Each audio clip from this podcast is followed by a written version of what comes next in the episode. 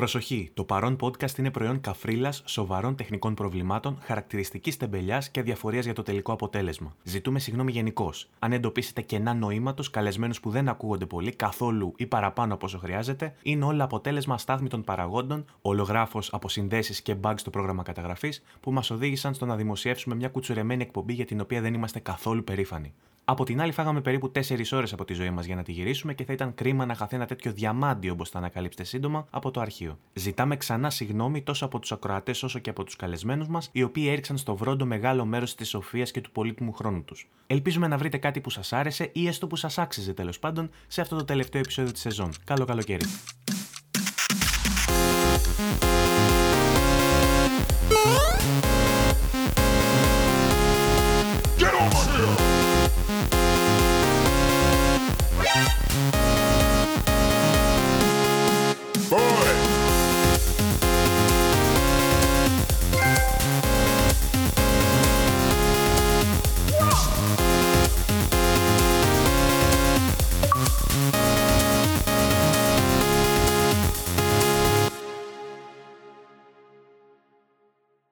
Χαίρετε κυρίε και κύριοι και καλώ ήλθατε σε ακόμα ένα επεισόδιο του VG24 Podcast. Είμαι ο Βαγγέλης Λερό. Σήμερα μαζί μου ο Παύλο Κρούστη, όπω πάντα. Γεια σου, Παύλο. Γεια σα. Και παρέα μα αυτή τη φορά στο τελευταίο επεισόδιο τη σεζόν πριν κλείσουμε για καλοκαίρι και ξεχυθούμε στι παραλίε είναι το biteme.what.gr. Είναι. Ξέρω εγώ. Επειδή είναι international. Είναι international. .gtp, ξέρω εγώ. GTP να πει το VG. Στον κούλο είναι τέτοια φάση, ναι. λοιπόν, όπως καταλάβατε, όπως καταλάβατε ε, όσοι δεν έχετε εικόνα, στην άλλη άκρη της γραμμής έχουμε τον πιο σοβαρό άνθρωπο που έχει έρθει ποτέ σε αυτό το podcast, τον Φωκίωνα Χαροκοπό. δηλαδή, είναι τους υπόλοιπους. Ε, τουλάχιστον ε, αυτό λέει το comment section, ρε παιδί μου. Έχουμε σχόλια ναι. που είναι πολύ σοβαρός, μετρημένος άνθρωπος κτλ. Εγώ το, το ενστερνίζω με αυτό, το υιοθετώ. Όπως, τα λέει, το, όπως τα λέει το comment section. Και μετρημένος από, από 11 χρονών μετριέμαι, δηλαδή πραγματικά, να το ξέρω. Ε, ερώτηση τώρα διευκρινιστική. Μετρήθηκες πριν ξεκινήσουμε, γιατί μου είπες ότι κατασπάραξε κάτι παϊδάκια. Μετρήθηκες ναι, ναι, ναι, ναι, ναι, μετρήθηκα. Με, τα, τα παϊδάκια δεν τα μέτρησα. Εγώ μετρήθηκα. Πάντα, πάντα μετρέω.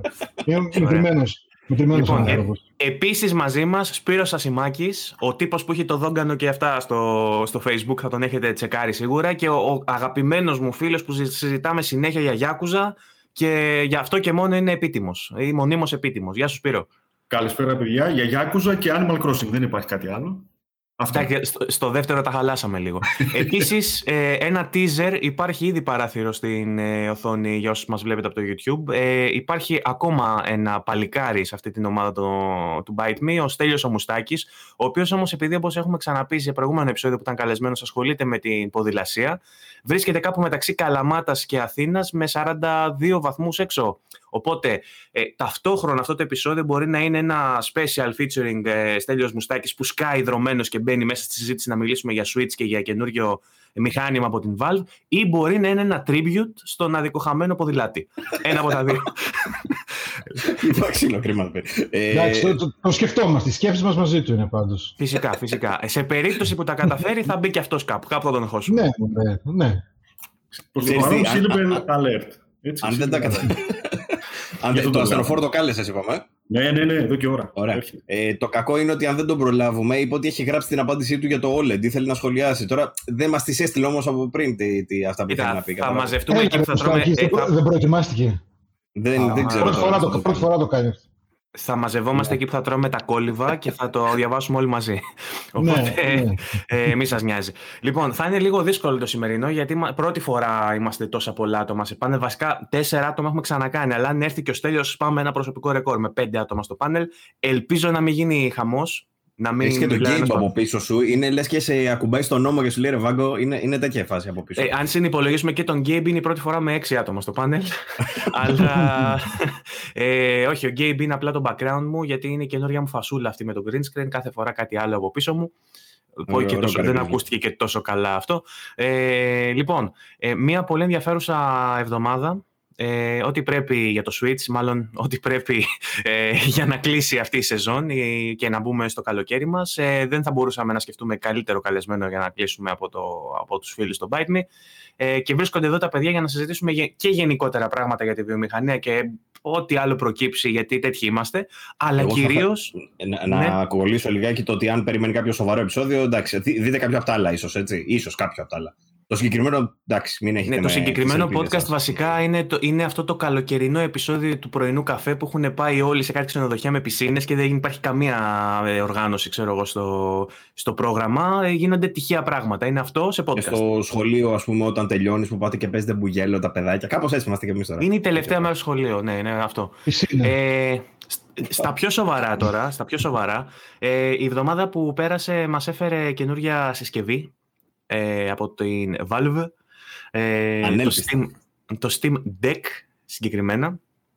Ε, και θα συζητήσουμε για την καινούργια αυτή φορητή κονσόλα for, slash φορητό PC slash hybrid να δούμε τι λέει ε, τι ακριβώς είναι αυτή η κονσόλα και τι έρχεται, ποιο κομμάτι της αγοράς έρχεται να ταΐσει αν θέλετε. Ταυτόχρονα, επειδή έχουμε μαζί μας και τα παιδιά εδώ πέρα που είναι γνωστοί φίλοι Nintendo θα ρωτήσουμε να, να μάθουμε και τη γνώμη τους για το καινούριο μοντέλο Switch. Nintendo.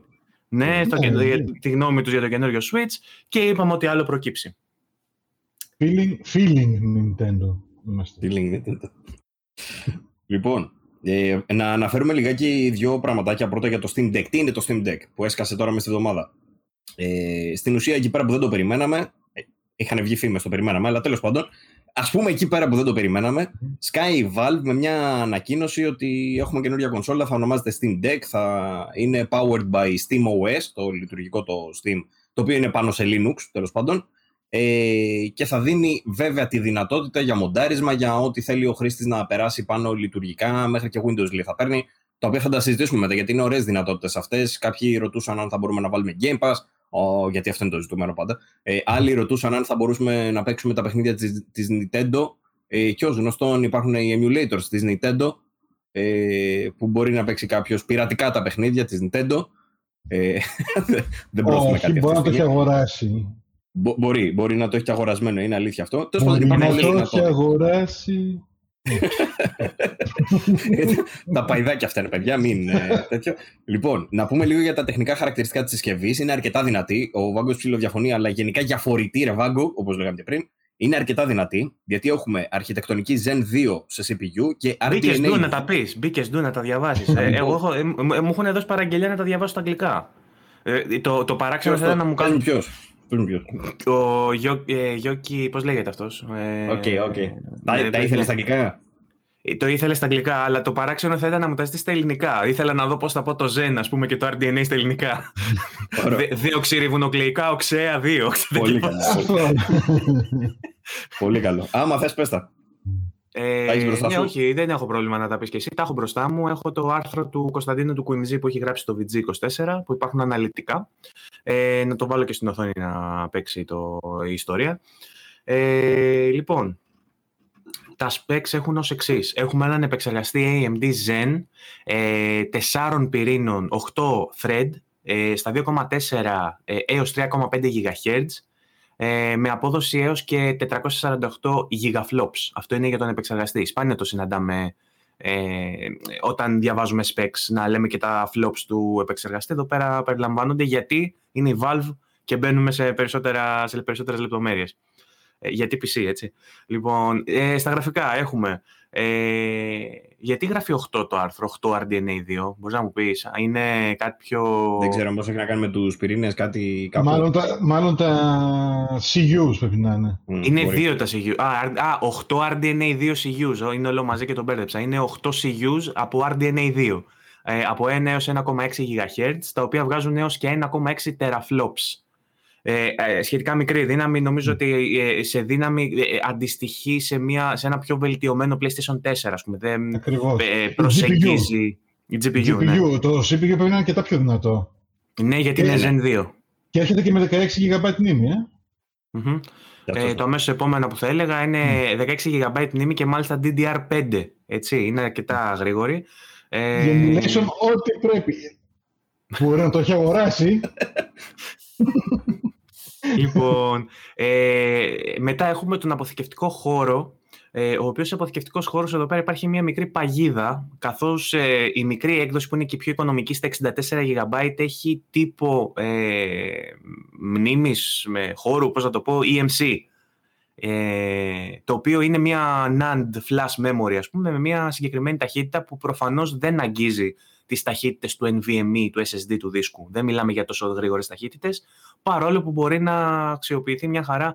Ε, συνήθως σε netbook, σε laptops βλέπουμε τέτοιο τύπο μνήμης, τέτοιο τύπο, ε, μάλλον χώρο αποθηκευτικό, ε, και τέτοιο έχουμε στην οικονομική έκδοση των 64 GB. Στις εκδόσεις των 256 και 512 που υπάρχουν, ε, έχουμε NVMe ε, χώρο κανονικά γρήγορο, σπιντάτο, καινούριο, ε, με ό,τι αυτό συνεπάγεται για τα next gen παιχνίδια, έτσι, γιατί είναι και αυτό μια κουβέντα που πρέπει να κάνουμε στη συνέχεια ε, αυτής της εκπομπής που συζητάμε τέλος πάντων για το deck. Ε, ταυτόχρονα υπάρχει και επέκταση με κάρτα microSD, το οποίο είναι κάτι σίγουρα ε, πολύ σημαντικό και χρήσιμο για όσους θα πάρουν την μικρή έκδοση των 64 GB. Ε, να θυμίσω ότι αν βάλετε Windows 10 εκεί μέσα με 64 GB δεν θα παίρνει ούτε update. Ε, επειδή έχω netbook και είμαι παθών, σε αυτές τις χωρητικότητες, μόνο με το SteamOS να έχεις μέσα 3-4 indies. Άμα βάλεις μεγάλο παιχνίδι, τέλειωσες. Οπότε η microSD είναι μία λύση, όμως έχει ταχύτητες microSD με ό,τι αυτό συνεπάγεται και αυτό θα το πιάσουμε στη συνέχεια όταν μιλήσουμε ε, εντελεχώς για τα specs. Αντιγράφει Παύλος... Nintendo πάλι. Αντιγράφει Nintendo. Νάτος, νάτος, νάτος. Ε, κα, Καθώς ο Παύλος Κρεντζάρη πετάει την ατάκα. Ε, ε πάει έτσι όπως ακριβώς έτσι ακριβώς τη φανταζόμαι αυτή την εκπομπή. Πάει τέλεια. λοιπόν, ε, θέλω να μου πεις Παύλο μετά γιατί Κρεντζάρη, έτσι. Έρχονται μάχες. Ε, Ωραία. Μετά πάμε στην οθόνη η οποία είναι 7 inches και πριν πεταχτεί να μου πει ότι κέρδισε το Switch ο, ο Ασημάκης. Ε, να πούμε ότι είναι ανάλυσης 1280 x 800 pixels σε ένα παράξενο aspect ratio, ratio όπως λέγεται Παύλο, ratio ή ratio λέγεται. 16 ε, ratio. Έχουμε, έχουμε, έχουμε, τον Φωκείο να το χαροκόπο μαζί και ρωτά τον Παύλο πώς διαβάζουν τη λέξη. είναι δυνατόν. Έχουμε το μεταφραστή. Εντάξει.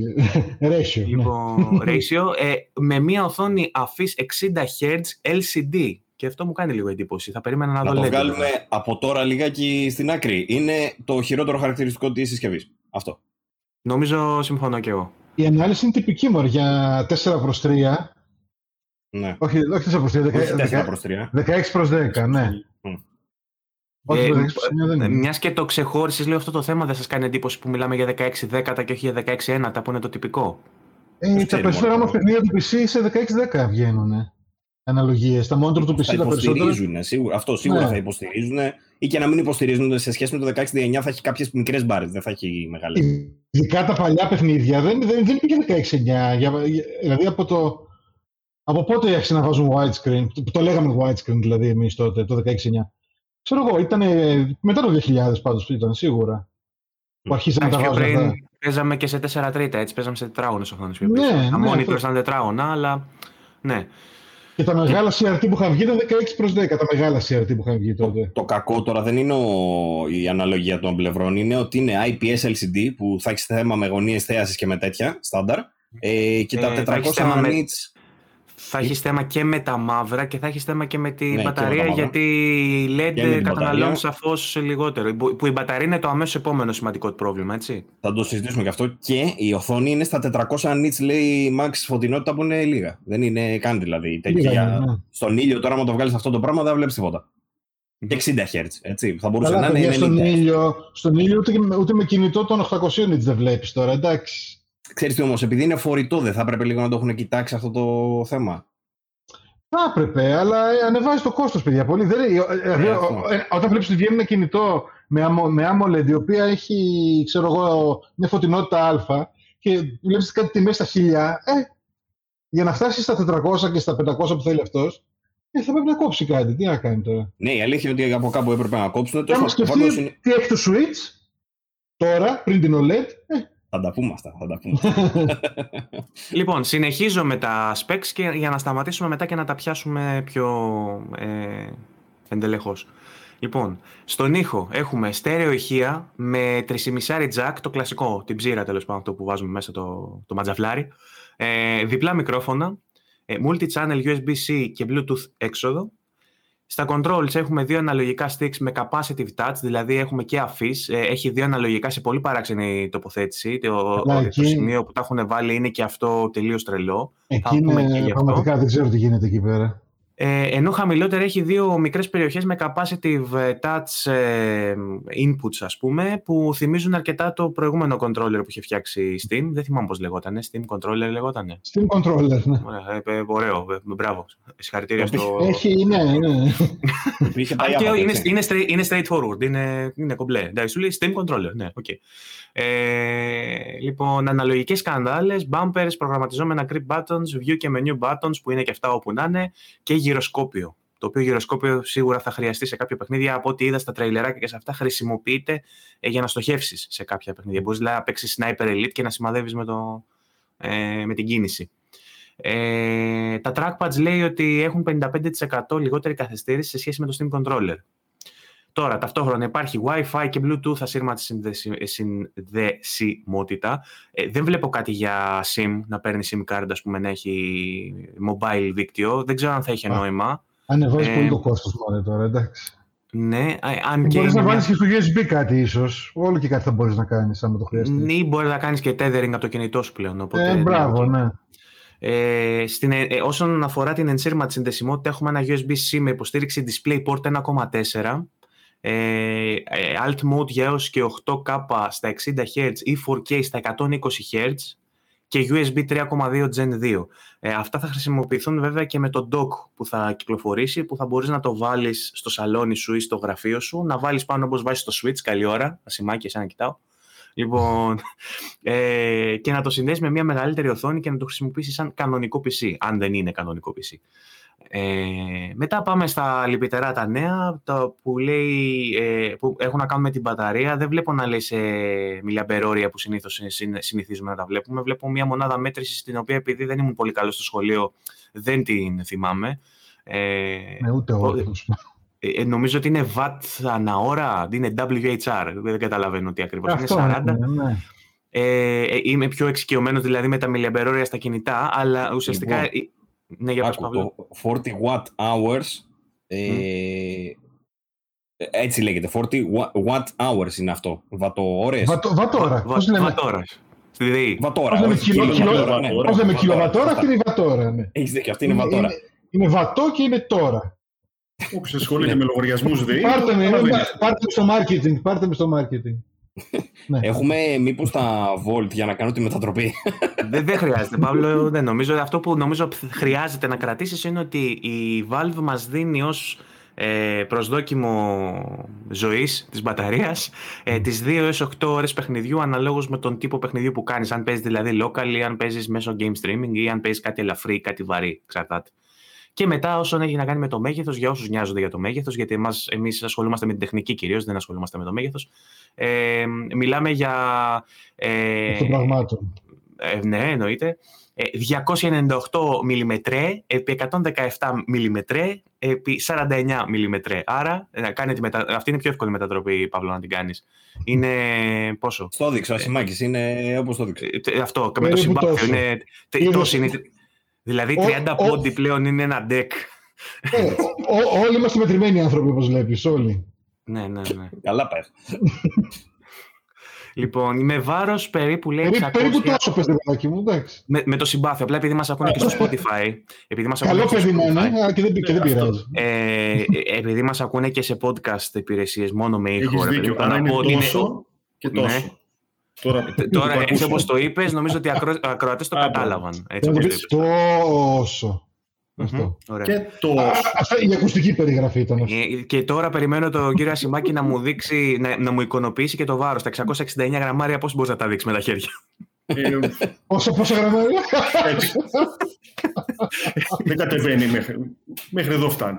Μάλιστα. Δεν το τερματίζει. Εντάξει, σφριγγυλώνει. Αυτή τη στιγμή ο Παύλος είναι σαν το μήνυμα με την τύπησα που βγάζει τις πράξεις αριθμητικέ πάνω από το κεφάλι. Προσπαθεί κάτι να υπολογίσει. άκου, άκου για να καταλάβεις τώρα. Λέει το Nintendo, για να συγκρίνουμε τώρα λίγο για την μπαταρία, αυτό ψάχνω. Λέει ότι δεν μπορούμε να συγκρίνουμε σε σχέση με το Switch, το οποίο λέει είναι γνωστό ότι έχει 4.310 mAh μπαταρία. Το δεύτερο μοντέλο, το, το, το Switch, το κανονικό, το δεύτερο όμως που είχε βγει, όχι το αρχικό ή κατέλαβα εμεί. Που μα ε, ας πούμε, ναι. Μπράβο. Ε, το οποίο λέει όμως δεν μπορούμε να το συγκρίνουμε αν δεν ξέρουμε τα volt στα οποία θα δουλεύει η συσκευή. Έκανα τώρα ένα τυπικό τέτοιο ρε παιδί μου. Δηλαδή, ξέρω εγώ, έβαλα ξέρω, στα 5 volt για παράδειγμα και βγαίνει 8.000 mAh για παραδειγμα Μπορεί να μην είναι όμως στα 5 volt, μπορεί να είναι αναλόγως ε, έντασης παιχνιδιού. Δεν ξέρω τώρα πώς κατά θα πάει αυτό. Ε, οπότε δεν μπορούμε να το συγκρίνουμε άμεσα, αλλά είναι αυτό που είπες πριν με τις ώρες. 2 με 8 ώρες. Θα το αναλύσουμε και περαιτέρω πιο μετά, άμα θες. Mm-hmm. Γιατί δώσανε παραδείγματα για τα παιχνίδια. Ε, πριν σταθούμε στα specs να τα σχολιάσουμε, να μιλήσουμε λίγο και για τις τιμές που θα έχουν οι εκδόσεις. Ε, η απλή έκδοση με τα 64 GB ξεκινά στα 419 ευρώ. Ε, των 256 GB με NVMe ε, χώρο αποθήκευσης ε, είναι στα 549 και η έκδοση με τα 512 GB φτάνει τα 679 ευρώ. Ε, σε όλα είπαμε υπάρχει και χώρος microSD επέκτασης, μπορείς να τον επεκτείνεις και άλλο τον χώρο. Η όμως, μεγάλη ε, έκδοση έχει και jam, λέει. Έχει και άλλη, άλλη επικάλυψη οθόνης, κάτι έχει. Στην οθόνη το μεγάλο, ναι. νομίζω. Σωστά. Ε, έχει ναι, anti-scratch, κάτι τέτοιο. Α, γκορίλα φάση. Το οποίο είναι αρκετά σημαντικό. Κάτι έχει, ναι. Το οποίο ανεβάζει το κόστος κάπως, η αλήθεια είναι. Και δίνει και θήκη μαζί. Σωστό. Okay. Θήκη, παιδιά, σας δίνει θήκη. Εντάξει, δηλαδή αυτό θα πάρουμε. Φορτιστή δίνει. Έλα ρε. Φορτιστή. Δεν νομίζω. Είναι φάση Type-C, θα έχετε σίγουρα όλοι. Δεν μπορεί να μην έχετε Type-C. Ε, δεν μπορεί. Ναι, εντάξει τώρα. Έχουμε πάρει PlayStation. Ένα το Switch Καλά, παιδιά, αυτό το Switch το έχω χρησιμοποιήσει πιο πολύ από το ίδιο το Switch, το φορτιστή του. Δηλαδή, φορτίζω, φορτίζω το Powerbank όλη την ώρα με αυτό. Και yeah, ναι, ναι. μετά από το. Ναι, ναι, το Switch έχω ξεχάσει, αλλά το φορτιστή τον έχω παντού. Ε, να, να πούμε ότι οι προπαραγγελίες έχουν ξεκινήσει. Χρειάζεται να δώσεις μια προκαταβολή 5 δολαρίων, 4 ευρώ, κάτι τέτοιο. 4 ευρώ. Και ναι. για, για να μπορέσεις να κάνεις προπαραγγελία, πρέπει ο λογαριασμός σου λέει να είναι ενεργό στο Steam, δηλαδή να έχεις κάνει μια αγορά πριν από τον Ιούνιο, ας πούμε, να έχεις ξαναγοράσει κάτι, να μην είναι καινούριος ο λογαριασμός.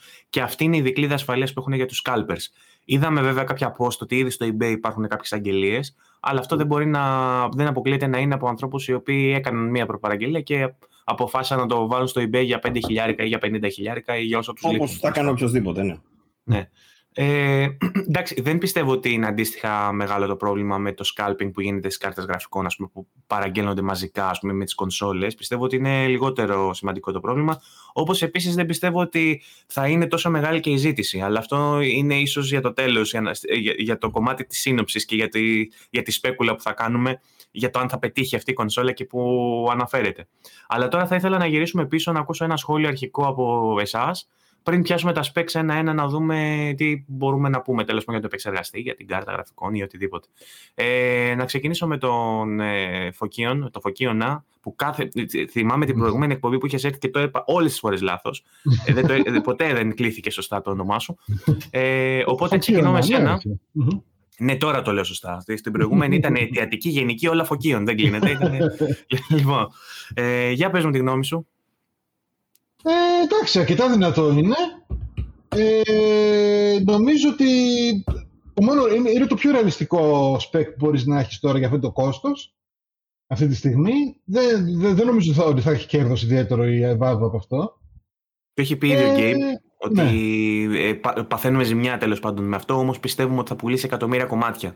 Πιστεύει ο Gabe. Εδώ τώρα, ναι, η αλήθεια είναι να το λέω, ο Gabe αυτό κάτι θα ξέρει, γιατί ό,τι άλλο έχει βγάλει Προηγουμένως έχει πουλήσει εκατομμύρια, όχι; Κάτι Steam Link, κάτι Control. Όχι ιδιαίτερα. Η αλήθεια είναι όχι ιδιαίτερα. Το Steam Link δεν πήγε πολύ καλά. Το, το Steam, ε, τα Steam Machines επίσης δεν πήγανε πολύ καλά. Το Steam Controller πήγε μέτρια. Κάτι έκανε στο Controller. Αρκετά καλά yeah. πήγε το VR τους. Το, το, ε, το, VR ήταν και με διαφορά το ότι πιο δυνατό είχαν βγάλει επίσης. Ναι. Mm. Ε, χωράει, πιστεύεις, στην αγορά αυτό το εγχείρημα. Δηλαδή, έχει ανάγκη αγορά από ένα portable κανονικό. Κοίτα, ε, εδώ και καιρό υπάρχουν portable. Είναι Ενώ, πρώτο... ε, πρόσεξε, διάβασα χείλη μου, κανονικό portable, σύγχρονο. Ναι, ενώ υπήρχε η... Ξέρω πόσα μηχανήματα είχαν βγει με Intel Atom, ας πούμε, που είχε Α. η GPD, είχε βγάλει, ξέρω εγώ, δύο-τρία μοντέλα. Αν θυμάμαι καλά, από το, από το 2005 βγάζει μοντέλα. Είχαμε και, το, είχαμε και το Shield της Nvidia που ήταν κάτι αντίστοιχο, ας πούμε. Το Shield, είχε βγάλει, ναι, το Shield ήταν tablet. Ναι, είχε βγει, έχει βγει το, το Media Center, το οποίο το χρησιμοποιώ και εγώ και είναι πάρα πολύ ωραίο, παιδιά, να το πάρετε. Να σας λύσει τα χέρια. Ε, κάνει stream, κάνει GeForce Now, κάνει Dolby Vision, κάνει παπάδες. Στο λέγαμε και την άλλη φορά που είχα έρθει. Αλλά τέλος πάντων, ανεξάρτητα από αυτό, είναι και το ίδιο chipset με το Switch, έτσι.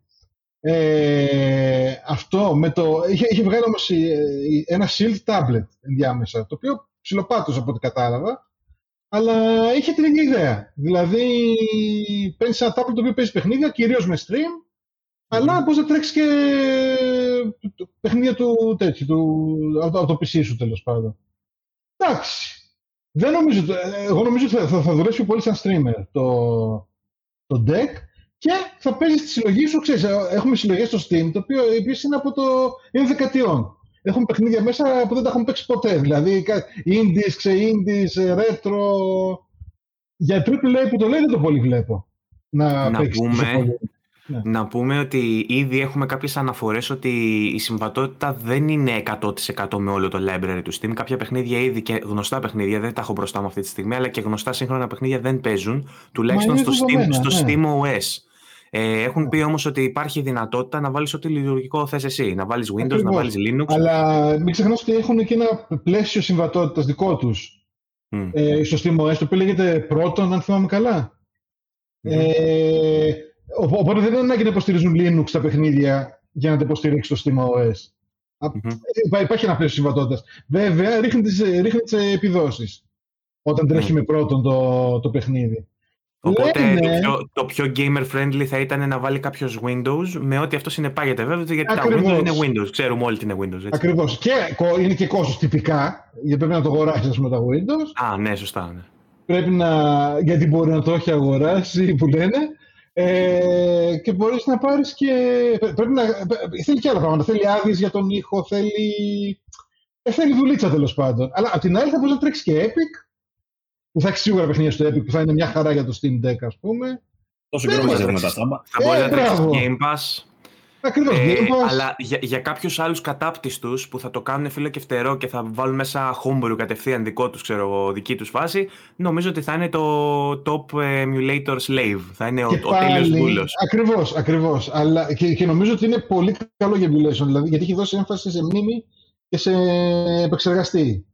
Mm. Αλλά θα, θα, θα, θα το δούμε στην πράξη αυτά, ρε παιδιά. Τώρα, δηλαδή, δεν ξέρω αν θα τρέξει Yuzu, όπως νομίζω ο κόσμος ότι θα τρέξει, ας πούμε. Για να είμαστε Ξεκάθαρα. Το Yuzu τρέχει ας πούμε κομπλέ, δηλαδή αν το βάλει σε καλό μηχάνημα... Κοίτα, θυμάσαι, δεν ξέρω, δεν ξέρω κατά, πότε αρχίσετε να ασχολείστε με τα... Θα σου πω εγώ, θα σου πω εγώ. Ε, όταν για το βγήκε το Ultra HDL, θυμάστε πόσο μεγάλο άλμα έχει γίνει; Γιατί υπήρχαν, ας πούμε, μέχρι τότε MAME, ok, και πολύ δυνατά emulators, αλλά υπήρχε, υπήρχε τότε μια αναλογική σχέση μεταξύ ισχύως συστήματος και, και, και απόδοσης του emulator. Μετά, όταν βγήκε το Ultra HD που ήταν για το Nintendo 64 αρχικά, ε, έκανε emulation στις κλήσεις του hardware, όχι στο ίδιο το hardware απαραίτητα. Και αυτό ε, έδωσε με τρομερή όθηση στο, στις επιδόσεις. Μπορούσες ξαφνικά σε ένα netbook να παίξεις ό,τι, ό,τι ήθελες σχεδόν, ξέρω εγώ, από, μέχρι, μέχρι και PlayStation 1, ας πούμε. Και...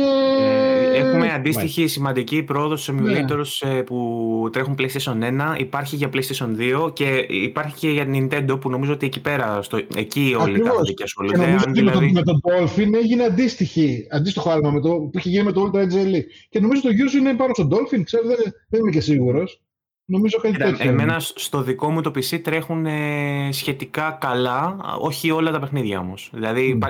ε, υπάρχει χώρος για βελτίωση, Όμως είναι στο κομμάτι του CPU, όπως είπες και εσύ, και της RAM είναι πολύ μπροστά. Είναι, είναι πιο μπροστά από τα περισσότερα σύγχρονα gaming PCs. Γιατί ε, δεν έχεις 16 GB DDR5 στα σύγχρονα PC, ας πούμε. Συνήθως. Έχεις DDR4. Ε, και ειδικά σε lab, ναι, ειδικά σε φορητό. Τώρα, άμα στοχεύσεις, ας πούμε, 720p, εντάξει, αυτό το, αυτή την ανάλυση τέλος πάντων που έχει, η οποία είναι λίγο πάνω από 720p. Ε, νομίζω ότι έχεις αρκετή υποδύναμη για να τρέξεις ένα καλό μιλέτο. Τώρα, αν θα είναι το Yuzu όσο περιμένει ο κόσμος ότι θα, θα δει παιχνίδια καλύτερα από το Switch, δεν είμαι σίγουρος. Αλλά ότι θα τα καταφέρει να το τρέξει σε επίπεδα Switch, νομίζω ότι θα τα καταφέρει. Δεν, δεν κοστίζει και η ανάλυση σε αυτά τα πράγματα στο emulation. Κυρίως το CPU έχει να κάνει γιατί. Ναι, ναι. Ας πούμε στην περίπτωση της Nintendo το upscaling γίνεται, με, γίνεται διανυσματικά. Δηλαδή υπάρχουν ε, ναι. απλά ένα batch file το οποίο σου κάνει 4K τα textures, θα κάνει rasterize τύπου και τα. Ε, οπότε δεν είναι το θέμα του rasterization το κομμάτι των γραφικών, είναι το κομμάτι του emulation που γίνεται από το CPU. Και όντως Zen 2, ο Zen 2 επεξεργαστής που έχει είναι αρκετά δυνατός. Οπότε εστιάζουμε σε αυτό, γιατί να πούμε επίσης ότι αφήνοντας πίσω όμως όλο αυτό το shady stuff, όλα αυτά τα σκοτεινά πράγματα της πειρατείας και του emulation και πηγαίνοντας στο legit gaming, ε, αν κάποιος θέλει να επενδύσει στο game streaming, στο cloud game streaming τέλος πάντων, ε, χρειάζεται απλά ένα μηχάνημα με έναν ε, αρκετά καλό επεξεργαστή, ας πούμε, που να έχει και ε, ένα, σεβαστό ποσο, ένα σεβαστό ποσό RAM, ε, ένα μέγεθος που σεβαστό μάλλον από RAM. Οπότε... Καλό είναι, να έχει και ένα τσιπάκι από, αποκωδικοποίησης ε, του βίντεο. Να το έχεις σε, σαν, σε hardware, να μην, να μην βασίζεσαι μόνο στο software.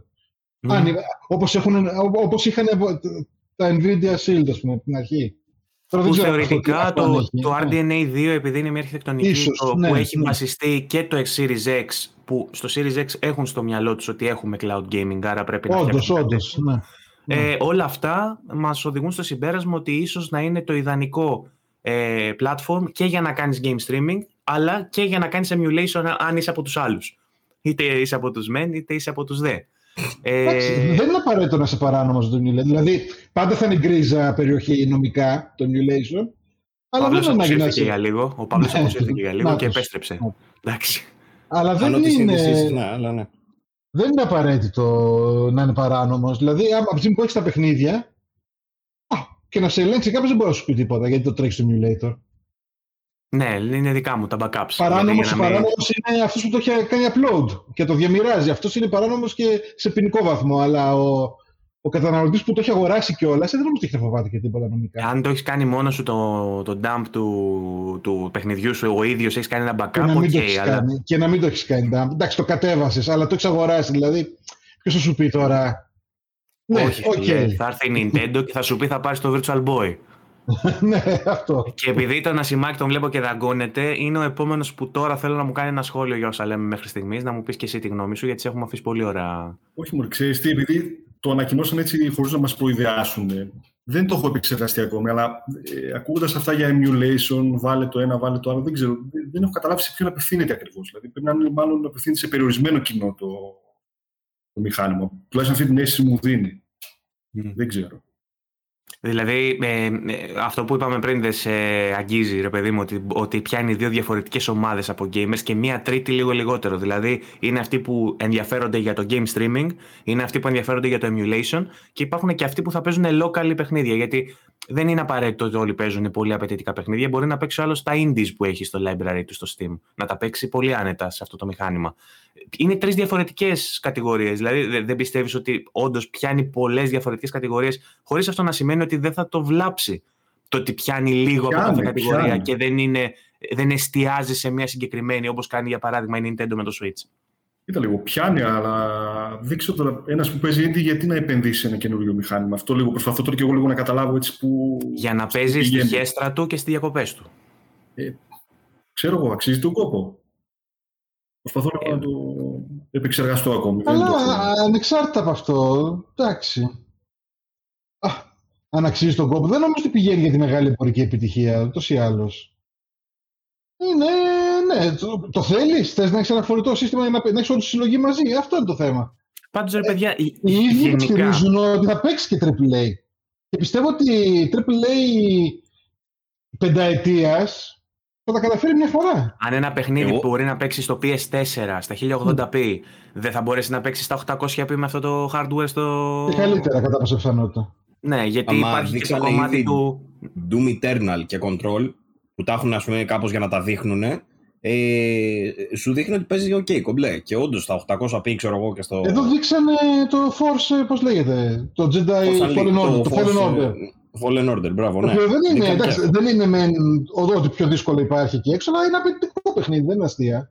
Εντάξει, παιδιά, βγαίνουν ακόμα AAA παιχνίδια που τρέχουν στον Jaguar το, που έχει βγει πριν πόσα χρόνια. Το, σχεδόν bulldozer είναι αυτό το, αυτός ο επεξεργαστής ναι. που είχε το base και PlayStation 4. Και πρέπει να συγκρίνεις, δηλαδή σίγουρα θα έχεις καλύτερα αποτελέσματα σε AAA από ό,τι έχεις με τα port στο Switch, του Doom ή του Witcher Αυτό είναι το όλο το θέμα, έτσι. Αυτός είναι το Όλα, όλο. Άρα όλη η συλλογή σου μπορεί να μην είναι μεν στην καλύτερη μορφή της, αλλά ένα μεγάλο μέρος της συλλογής σου θα είναι βιώσιμη σε αυτό το πράγμα. Και ξέ, όλοι μας έχουμε χιλιάδες παιχνίδια στο, στο Steam, έτσι.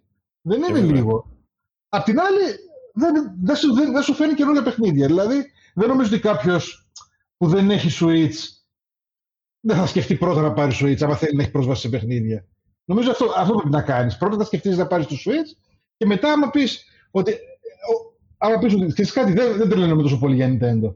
Και δεύτερον, ε, δεν τρελαίνομαι επίσης να δώσω ξανά τόσα λεφτά για να πάρω τα indie που έχω ήδη, που τα, έχουν- που τα πληρώνω και πιο ακριβά στο Nintendo Store. Ε, α πάρω το Steam Deck καλύτερα. Αυτό ναι, μπορεί να γίνει, ας πούμε. Δεν ξέρω, είναι Αυτό σαν, το προ- σαν αυτό- του Αυτό το λείπει- προφίλ αγοραστή βλέπω. Δεν ξέρω, εγώ νομίζω ότι σαν να του λείπει λίγο προσωπικότητα, λίγο αυτό. Προσπαθώ να καταλάβω τι ακριβώς θέλει. Αυτό λίγο με προβληματίζει. Δηλαδή το Switch Είναι ξέρουμε αυτό- τι κάνει και γιατί θα το Α, πάρεις. Αυτό είναι ένα, ένα πολύ σου Nintendo πουλάει, έτσι. πράγμα. Είναι ένα πολύ Nintendo πράγμα να πεις ότι του λείπει η ταυτότητα. Αλλά εντάξει, ρε παιδί μου, δεν γίνεται να έχει ταυτότητα από τα γενοφάσκια του κι αυτό. Ε, έχει την ταυτότητα ενός PC. Γιατί και το PC gaming έχει τη δική του ταυτότητα και θεωρώ ότι θα βρει αντίκρισμα σε τέτοιους παίκτες. Απλά δεν ξέρω Παιδιά, πόσο είναι. Ό,τι ταυτότητα έχει το Steam. δηλαδή, τώρα πια μπορεί να μην έχει ταυτότητα το Steam. Κάποτε το Steam ήταν η, η, η ψηφιακή αγορά των video games. Δηλαδή, και ακόμα είναι σε έναν βαθμό στο PC. Οπότε αυτή την ταυτότητα έχει. Μμμ. Παίζω, πα- παίζω Ε. παντού ψη- τα πάντα ψηφιακά. Αυτό είναι. Να πούμε ταυτόχρονα ότι ο Gabe έχει κάνει και ένα άνοιγμα σε άλλες εταιρείες που μπορούν να βγάλουν τις δικές τους υλοποιήσεις του ίδιου ε, hardware. Δηλαδή να, πάρουν ένα, να δούμε ένα deck το οποίο θα το έχει φτιάξει η MSI ή που θα το έχει φτιάξει η Gigabyte ή που θα το έχει φτιάξει βάλε η Razer και θα κοστίζει τα τετραπλάσια λεφτά επειδή έχει πάνω LED. Ε, υπάρχουν ε, διάφορα στο, στην εξίσωση που δεν υπολογίζουμε αυτή τη στιγμή. Ε, όμως, επειδή ε, η Valve έχει αυτό το μαγικό ραβδάκι που μπορεί και κάνει πράγματα trend κάποιες φορές, κάποιες φορές μπορεί να, οδηγ- να οδηγούνται σε παταγώδεις αποτυχίες, αλλά κάποιες φορές κάνουν, έχουν το μαγικό ραβδάκι που φέρνουν τα νέα trends, που οδηγούν τις νέες τάσεις του gaming, θα μπορούσε σε συνδυασμό με αυτό το άνοιγμα που γίνεται στο game streaming να είναι το εφαλτήριο το deck και να δούμε στο μέλλον πολλές εταιρείες να κάνουν κάτι αντίστοιχο και να εκμεταλλεύονται για παράδειγμα το cloud streaming του Xbox και να αγοράζουμε διάφορες συσκευές που θα τρέχουν Windows και μπορεί να τρέχουν Game Pass και να παίζεις μέσω του game streaming του Game Pass με το Ultimate. Ε, δεν ξέρω, Βέβαια, είναι αυτό, λίγο αυτό δύσκολο. Που, αυτό που αγνοούμε τώρα βέβαια σε αυτό που συζητάμε είναι ότι ε, μπορεί κάποιος να κάνει αυτά ήδη, ήδη με ένα tablet που έχει κάπου, ένα Με ένα Chrome κινητό. και ένα χειριστήριο. Ναι, ακριβώς. Αυτό το ξεχνά. α, Πρέπει να το υπολογίσουμε και αυτό λίγο. Δηλαδή θέλει να δώσει ότι και το ότι ειδικεύεται στο gaming. Αυτό, ε, ότι σου έχει μέσα όλους τους δυνατούς τρόπους χειρισμού. Βασικά έχει βάλει πα- παρα- πιο πολλούς από όσους χωράει. το- Για, μένα, δηλαδή έτσι όπως το έχω δει το σχεδιασμό. Ναι, τα, ταυτόχρονα όμως αυτό που είπε ο Παύλος, εγώ έκανε μια αναφορά και θα γυρίσουμε στα specs σε λίγο για να το συζητήσουμε, έχει κάνει στα πιο σημαντικά σημεία που τα- θα το διαχώριζαν από ένα απλό tablet ή ένα συμβατικό κινητό και θα το έκανε ένα gaming device, έχει κάνει λάθη. Έχει κάνει λάθη στην μπαταρία, έχει κάνει λάθος στο, display- το- στο display, έχει κάνει λάθος στο πώς κατανέμονται τα πλήκτρα πάνω στο, ε, με βάση την εργονομία τους πάνω στην κονσόλα. Έχει κάνει λάθη. Η οικονομία είναι ένα θέμα. Νομίζω ότι απλά. δε- λάθη. Δεν ξέρω αν μπορείς να πεις λάθη. Γιατί ίσως να είναι αναγκη- λάθη αναγκαιότητας. Δηλαδή θέλω να βγάλω αυτό το form factor. Ε, η θέλω να τα τιμή έχει είναι, όλα ρε. πάνω. Η Και τιμή αυτό. ακριβώς. Ναι. Μμ. Οπότε δεν νομίζω ότι κάποια λάθη είναι μονόδρομος. Να... Δηλαδή δεν μπορούσαν να βγουν σωστά. Άμα θες να τα έχεις όλα αυτά επάνω στο μηχάνημά σου. Ωραία, δεν θα Κάτι μπορούσες. που έχει αποχωρήσει, ας πούμε. Δεν θα μπορούσες το ακριβό μοντέλο, για παράδειγμα, αντί το ακριβό να είναι εκείνο με τα 512 GB, να σου βάλει μια πιο μαζεμένη χωρητικότητα και να σου βάλει επιπλέον ένα LED display και μια μεγαλύτερη μπαταρία. Και να έχει ξέρω δύο αν θα μοντέλα. είχε- Δεν ξέρω. Δεν ξέρω, Θα- δεν, δεν μπορώ να... δεν ξέρω όντως δεν ξέρω. Δεν, δεν, δεν διαφωνώ. Απλά δεν ξέρω αν όντως είναι το ίδιο κόστος. Δηλαδή, αν μπορούμε να το συγκρίνουμε το κόστος έτσι. LED με. Ε, ξέρεις, σε αντιστοιχεία με τον Gigabyte της χωρητικότητας. Δεν ξέρω. Μάλλον όχι για να έχουν επιλέξει αυτό. Ναι. Πιστεύω. Και επίσης Λοιπόν. δεν θέλουν κάποιος να έχει πολύ, πολύ καλύτερο μηχάνημα από το διπλανό του. Δεν μπο- δηλαδή, να βγάλεις μεν εσύ το ένα πολύ καλύτερο ε, μηχάνημα top end, ας πούμε, αλλά θες και τα άλλα να μην φαίνονται χάλια. Εντάξει, Δηλαδή, η, Apple, ξέρω η εγώ. Apple δεν το κάνει αυτό με τα κινητά της, δεν βγάζει και το Mini, βγάζει και το Max Pro, ας πούμε, το iPhone. Και, και- και- ναι, αλλά είναι, έχουν τόσο μεγάλη διαφορά στην οθόνη. Δεν ξέρω. Δεν ξέρω. Έχω να πάρω Apple. Ε, από νομίζω ότι τέσσερα. έχει το ένα τύπου IPS LCD και το άλλο έχει Όχι, τύπου όχι. Super AMOLED φάση. Τα 12 Με Retina, πλέον, βέβαια. από το 12 πλέον και μετά είναι OLED και μάλιστα του μικρού, επειδή είναι και τόσο μικρή, έχει πυκνότητα που δεν έχουμε ξαναδεί. Α, Μμ. οκ. Να, έχουμε και τον ειδήμον στα κινητά μας, τον ειδήμονα στα κινητά μαζί μας, τον Παύλο. Και με, αυτό, με αυτή τη σύνδεση που έκανες, θέλω να σου δώσω το λόγο να μας κάνεις και τα δικά σου σχόλια. Σε άφησα τελευταίο εσένα. Σε ευχαριστώ πάρα πολύ, Βαγγέλη, για το σεβασμό που μου δείχνεις. Το παίρνω θετικά, να ξέρεις. Ε, αν δεν Είναι αυτό, ξανακοπώ. είναι αυτό το- που αξίζει. ε, Το λιγότερο μπορούσαμε να κάνουμε. το λίγο, ευχαριστώ. Ε, Ξανακλείνω το αν, δεν ξα... μικρόφωνο. αν δεν ξανακοπώ τώρα, γιατί το έχω κοπεί τρει-τέσσερι φορές, αλλά επειδή δεν μιλάω δεν φαίνεται. Ελπίζω να μην ξανακοπώ τώρα. Ε, θα πω σύντομα σύντομα ότι ε, ε, το Digital Foundry ας πούμε πήρε και έκανε μια ωραία σύγκριση. Σου λέει ότι το χαμηλότερα specs που έχουμε δει σε Next Gen αυτή τη στιγμή είναι το Xbox Series S. Οπότε ας το συγκρίνουμε με το Series S. Δεν είναι ό,τι πιο σχετικό, αλλά έχει μια βάση ρε παιδί μου. Από την άποψη ότι τα παιχνίδια, τα καινούργια που θα βγαίνουν και θα είναι Next Gen κτλ.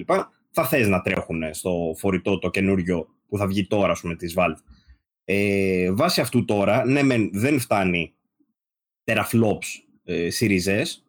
Ε, από την άλλη όμως έχει ξέρω εγώ τη μνήμη ή το, τι να πω τώρα ας πούμε, έχει 16 GB μνήμη DDR5, το Series S έχει 10 GDDR6, είναι, είναι λίγο ντεμή. Ε, βέβαια ξαναλέω είναι λίγο άτομο γιατί το ένα είναι φορητό το άλλο είναι όχι, αλλά από κάπου πρέπει να πιαστεί για να συγκρίνεις τέλος πάντων για τα παιχνίδια που θα παίζουν. Αυτό που βλέπουμε τέλος πάντων το αποτέλεσμα είναι ότι ενδεχομένως να παίζει όντως, όπως είπε και ο Φωκέων, κάποια AAA παιχνίδια. Η συμβατότητα που αναφέραμε έχει να κάνει με το. Με το πώς λέγεται, του, του Linux, το. Δεν το θυμάμαι. Πρώτον, έχει, έχει ένα τύπο τέλος πάντων που είναι για το πώς θα προγραμματίζει τα παιχνίδια. Τέλος πάντων, ίσως και να μην είναι πρόβλημα αυτό, αν τελικά μπορείς να αλλάξεις ε, ε, εύκολα και άνετα λειτουργικό, να βάλεις τα Windows να τρέχουν κομπλέ, να μην έχει κολλήματα, να φτάνει, που φαίνεται τα χαρακτηριστικά του μάλλον θα είναι ok, ξέρω εγώ. Ε, να μην έχεις προβλήματα με τις κάρτες μνήμης, συμβατότητες, δεν ξέρω τώρα. Γιατί καινούριο μηχάνημα μπορεί να παρουσιάσει προβλήματα μέχρι να βγουν ε, τα πρώτα τεστ και όλα αυτά. Ε, τώρα από εκεί και πέρα, επειδή ακριβώς θα είναι στα 720p, είναι πάρα πολύ εύκολο να τρέξουν. Ε, γιατί αν, αν συλλάβουμε λιγάκι το γεγονός ότι το PC Gaming αυτή τη στιγμή θέλει θεωρητικά ένα στάνταρ ξέρω, στα 1080p, 1440p μάλλον πλέον, για να μην μπούμε 4K, ε, στο, στο φορητό θα είσαι στα 720, οπότε είναι υπό τετραπλάσιο ξέρω εγώ αυτό το πράγμα. Είναι πολύ... Αυτό το 4 φορές κάτω σημαίνει ότι 4 φορές δύναμη που ενδεχομένως θα χρειαζόσουν για ένα PC πλέον μπορεί να χρησιμοποιηθεί για να όντως να τρέχει το παιχνίδι με σοβαρές επιδόσεις. Ε, πέραν της ανάλυσης δηλαδή να τρέχουν καλά τα FPS ε, και με υψηλά ε, textures μέσα και τα settings και όλα αυτά. Ε, τώρα, αφήνουμε λίγο αυτό στην άκρη και παίρνουμε λίγο το τι είναι η CPU και η GPU και όλα αυτά που έχουν. Επειδή ακριβώς είναι νεότερες αρχιτεκτονικές σε σχέση με Switch, για να το βάλουμε λίγο τώρα γι' αυτό και λίγο να το κουμπώσουμε. Σε σχέση με Switch, για παράδειγμα. τι, τι; Ανυπομονώ γι' αυτό. Θέλω να δω τι συγκρίση θα κάνεις.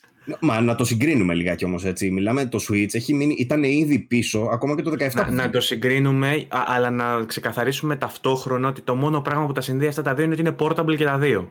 Μα δεν έχει και κάτι άλλο portable όμως στον κόσμο αυτόν. Αυτά Έχεις τα δύο το, είναι. Έχεις το πάλι ποτέ δοξασμένο PlayStation Vita. Τι εννοείς, έχει πεθάνει αυτό, μυρίζει ήδη η σύψη. Δεν είναι. είναι, Σε μένα είναι πο- πολύ καλό emulation machine και αυτό. Να το βάλουμε και αυτό στην εξίσωση. Εντάξει, αν το πάρεις για αυτή τη δουλειά, ναι, ρε παιδί μου, αλλά τώρα θεωρητικά το. Όταν μιλάμε για μια κονσόλα τώρα καινούργια Εντάξει, πλάκα σου κάνω, ρε παιδί μου. Προφανώς θα μιλήσουμε για το Switch, Θες γιατί να- αυτή τη στιγμή αυτές οι δύο είναι διαθέσιμες, αυτές οι δύο οι κονσόλες είναι ζωντανές και βγάζουν παιχνίδια. Ωραία. Αυτό, ότι θα παίζει καινούργια παιχνίδια σε αυτά. Αυτό είναι το όλο το θέμα. Ε, τώρα, πρέπει να, να αναλογιστούμε λιγάκι, το, γιατί αυτό είναι το, το βασικό μας το κομμάτι αυτής της εκπομπής, η τιμή της συσκευής με τα specs της συσκευής. Και η σύγκριση αυτού με το Nintendo Switch. Γιατί πρόσφατα είχαμε και το Nintendo Switch, το OLED. Αν τα βάλεις αυτά τα δύο δίπλα-δίπλα, λες είναι από άλλο κόσμο. Δηλαδή δεν δεν βγαίνει αυτό το πράγμα. Δεν, βγα- δεν, δεν, συ- δεν μπορείς να το συγκρίνεις το πώς βγαίνει μία τιμή στο ένα και μία τιμή στο άλλο. Εκεί ακριβώς αρχίζεις και μπαίνεις μετά σε άλλες σκέψεις. Τι ποσοστό κέρδους έχει η Nintendo πια; Και κοπανώ για την οθόνη τώρα. Και ακούγεται. Λεβέντη, ναι, χύθηκαν οι καφέδες. Τι ποσοστό κέρδους έχει πια. Ναι, OK, okay, η οθόνη όπως είπαμε είναι καλύτερη, αλλά όλα τα υπόλοιπα όχι μόνο δεν συγκρίνονται. Είναι, είναι δηλαδή. Είναι σαν να μην την ενδιαφέρει την Nintendo, ρε παιδί μου. Είναι τέτοια φάση ότι δίνει ξέρω εγώ, όλα τα λεφτά στο R&D για να δούμε πώς θα κάνουμε ελκυστικό το προϊόν, που όντως είναι ελκυστικό, αλλά μας νοιάζει το brand μας πάρα πολύ, ναι. Specs, ποτέ, τίποτα, δεν μας ενδιαφέρει. Και πάει τώρα και βγάζει η Valve στα 4, πόσο είπαμε, 4,29, 4,50 νομίζω είναι σε ευρώ, κάτι τέτοιο. Ε, το, το 4, φορητό. 4,19. Ναι. 4,19 ευρώ. Mm. Α, ναι, 3,99 ναι. δολάρια τον 4,19 ε, ευρώ και έχει στο, στα 3,80 το OLED. Αν βάλεις αυτά τα δύο δίπλα το ένα μετάλλο και θες να παίζεις, ξέρω εγώ, third party παιχνίδια, γιατί όλα, ό,τι και να λέμε, ό,τι συγκρίσεις και να κάνουμε, πάντα, ε, να δεν ακούγεις να ξέρεις, πάντα έγκυται ε, και φτάνει στο τέλος αυτό, αυτό. Αυτό. ε, φτάνει ρε παιδί μου στο τι παιχνίδια θες να παίζεις. Ποια είναι τα παιχνίδια που θες να παίξεις. Αν θες να παίζεις Mario και Zelda, ναι, προφανώς και δεν υπάρχει άλλη λύση. Αυτό είναι το πρόβλημα με, το, με την Nintendo. Ε, αλλά αν θες να παίζεις third party, ε, τι είναι συγκρίνεις τώρα. Το πώς θα τρέχει το Doom Eternal στο Switch και πώς θα τρέχει στο, στο Steam Deck. Μέρα με τη νύχτα θα είναι. Ε, κυριολεκτικά και το ξέρουμε και από τώρα κιόλας. Δεν είναι ότι ε, χρειάζεται να το δούμε. Στάνταρ θα ισχύει αυτό. Από εκεί και πέρα τώρα, Θέλω να πω δύο-τρία πραγματάκια, δύο-τρία σχόλια πάνω σε αυτά που ήδη είπατε. Για παράδειγμα, ε, ανέφερε και ο Φωκίων πριν την ε, συλλογή ας πούμε, που θα έχει κάποιος στο, στο Steam ήδη. Αυτό το πράγμα τώρα, για παράδειγμα, παίρνουμε το Hades. Ένα τυπικό, πολύ καλό indie παιχνίδι που αξίζει της προσοχής όλων και θα θες να το έχεις κάπου, ρε παιδί μου. Ναι, μεν έχει βγει και στο Nintendo Switch από πριν, πολύ πιο πριν, ε, και στα PC όμως. Στα PC όμως δεν θα το βρει, δεν χρειάζεται να το αγοράσει 40 ευρώ που έχει, θα μπορείς πολύ άνετα σε ένα Steam Sale ή ακόμα και στην αρχική του τιμή, νομίζω ήταν πιο φθηνό. Ε, σε να ένα το... κλειδάδικο. Οτιδήποτε, οπουδήποτε. Το οποίο σημαίνει τι, ότι γλιτώνοντας 10 ε, ευρώ από ένα τέτοιο παιχνίδι, 15 από ένα άλλο, 20 από τα άλλο, κάνεις απόσβεση. Η οποία είναι πάρα πολύ σημαντική για τον χρήστη σε μακροπρόθεσμα και ούτε καν σε και τόσο έχεις μεγάλο. Και Game Pass, έτσι. Πάμε και στο επόμενο. Έχεις δίκιο τώρα σε αυτό. Έστω ότι βάζεις Windows έστω ότι μπορείς να βάλεις Windows και ότι όλα λειτουργούν κομπλέ όπως είπαμε πριν. Θα μπορείς να βάλεις όντως Game Pass. Αν βάλεις Game Pass, η απόσβεση έχει βγει χτες κιόλας. Φορητό μηχάνημα Game Pass, δηλαδή εντάξει και στο κινητό θεωρητικά μπορείς να παίξεις. Ε, Προς το παρόν, όχι ε, Ελλάδα τέλος πάντων και όλα αυτά. Αλλά ε, και στο κινητό θα μπορείς να παίξεις με χειριστήριο και να μέσω cloud κτλ. Εκεί πέρα όμως θα το έχεις και όχι στο cloud θα είναι ε, local και οι επιδόσεις θα είναι τέλος πάντων αυτές που πρέπει όπως φανταζόμαστε. Και τώρα Game Pass σε φορητό είναι, είναι δυνατό, είναι δύναμη το, το πακετάκι αυτό. Αν τα βάλεις το όλα μαζί, ε, είναι πολύ δελαστικό το πακέτο. Αυτό. Και, ε... και κλείνοντας, θέλω να σου πω αν θες να οδηγήσουμε και λίγο την κουβέντα στο form factor, στο χειριστήριο, στο που έχουν βάλει. Ναι, ναι, αυτό θέλω να σου πω. Είπαμε, είπαμε όλα τα θετικά. Είπαμε όλα τα ναι. θετικά. Όμως ε, το τελευταίο μου σχόλιο πριν ήταν ότι στα κομμάτια του gaming έχει κάνει λάθη κατά την δική μου άποψη. Είπαμε ότι δεν είναι απαραίτητα λάθη, ρε παιδί μου, αλλά έχει κάνει κάποια, κάποιες παράδοξες επιλογές. Όπως για παράδειγμα ε, η οθόνη που είναι LCD, που είναι ε, κάπως ε, μικρή. Αυτό είναι αυτό που είπαμε και πριν. Μικρή εντάξει, 7 οθόνη, ξέρω εγώ κομπλέ και ανάλυση κομπλέ για τις 7 inches, εντάξει. Ε, το πρόβλημα είναι ότι είναι LCD, ε, IPS όπως είπαμε, με, το οποίο θα έχει πρόβλημα στις γωνίες θέασης, θα έχει πρόβλημα στη φωτεινότητα, θα έχει πρόβλημα στα μαύρα, θα έχει πρόβλημα σε όλα αυτά, 400 nits που είπαμε, αλλά προφανώς έγινε αυτό όπως αναφέραμε και πριν για, για το χαμήλωμα του κόστους, ε, γιατί δεν θα μπορούσε, αν βάζανε καλύτερη οθόνη, δεν θα μπορούσε να έχει 420 ευρώ. Για κανένα λόγο. Θα πήγαινε πάνω από 500 κάτι. Ε, κάποιοι μπορεί να θέλανε βέβαια. Δηλαδή, γιατί εγώ θα, θα ήθελα να δω ένα ακριβότερο μοντέλο να μην έχει μόνο τη μεγαλύτερη χωρητικότητα, ρε παιδί μου, αλλά να έχει και μια καλύτερη οθόνη. Και ας το βάζεις, ξέρω και ακόμα 50 ευρώ πάνω. Δεν θα με πειράζει. Με τόσο σχετικά μικρή οθόνη και χαμηλής ανάλυσης όμως, ε, πώς δικαιολογείς την τόσο μικρή διάρκεια ζωής της μπαταρίας, Οι 2 με 8 ώρες είναι, είναι καλό νούμερο; Φορητά και το Switch, μην ξεχνάμε ότι είναι, τα, οι επίσημες ώρες που δίνει η Nintendo είναι 4,5 ώρες με 9 λέει. Αναλόγως mm. παιχνιδιού, αναλόγως οτιδήποτε. Το, αυτό που είμαστε τώρα είναι 2 με 8 ώρες λέει. Είναι normal. Εγώ θεωρώ ότι η μπαταρία του είναι ok, καλή. Ε, θα μπορούσε να είναι λίγο καλύτερη, αλλά θα το δούμε και πάνω στη χρήση τώρα αυτό. Εγώ φοβάμαι λίγο, γιατί μπορεί να διαφέρει το επίσημο από αυτό που θα δούμε στην πράξη.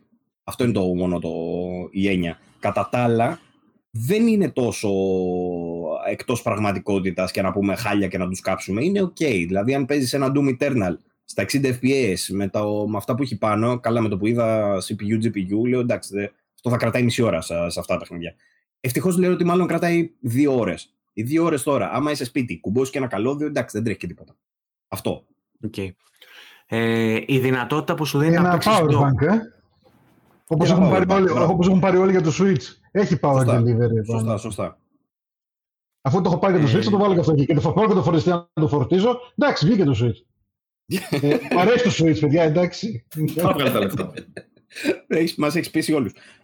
Η δυνατότητα που σου δίνει να το βάλεις και σε dock, πιστεύεις ότι για πολλούς θα το κάνει και main drive, τύπου το, η, τη βασική τους κονσόλα ή το βασικό τους PC. Θα, θα το κάνει ένα ολοκληρωμένο υβρίδιο που βρίσκει χώρο και στο σαλόνι του παίχτη και στο γραφείο του παίχτη και στο, στην τσέπη του που θα φύγει να πάει ένα ταξίδι; Μωρέ, είναι αυτό που πες και εσύ, ότι σαν PC, PC, δεν θυμάμαι αν το πες on air ή off.